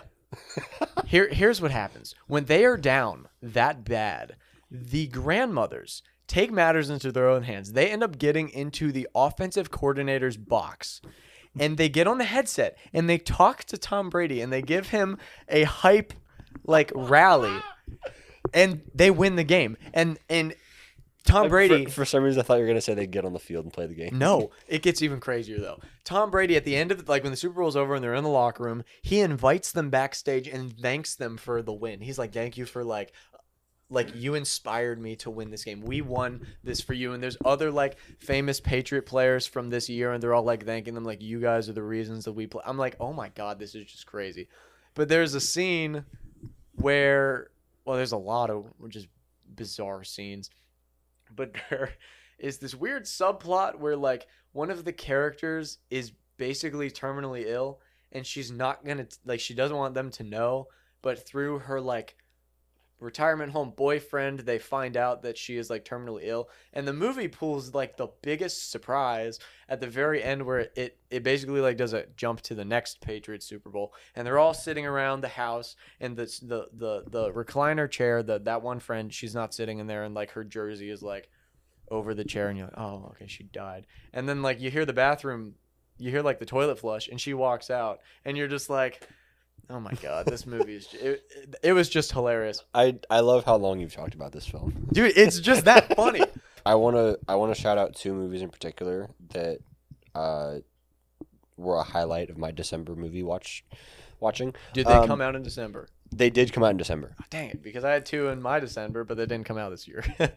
but continue. Uh, first one was Wonka, which was in our honorable mentions. Yeah. Um, I I can't stop thinking about this movie, and it might be because it's just it's still in theaters, and I work in a movie theater, so it's around me all the time. That's probably. but I cannot stop thinking about how unique and like this movie is a a joyful like two and a half or not even two and a half. It's like an hour and forty five, right? It's it's right around two hours, but the I whole believe so. thing is it's just a feel good, wholesome story with good music. Yeah, I I'll definitely need to watch it again. Uh, and the second December highlight was Anyone But You. Now, you didn't watch this because you bailed, but that's I that's, that's, to be. That's neither here nor there. Um, so this this theater had uh seven seats left open when I watched it at uh seven thirty at night, which is expected for a, a Saturday, but I I don't see a whole lot of movies with uh like Full House movies where every seat is taken.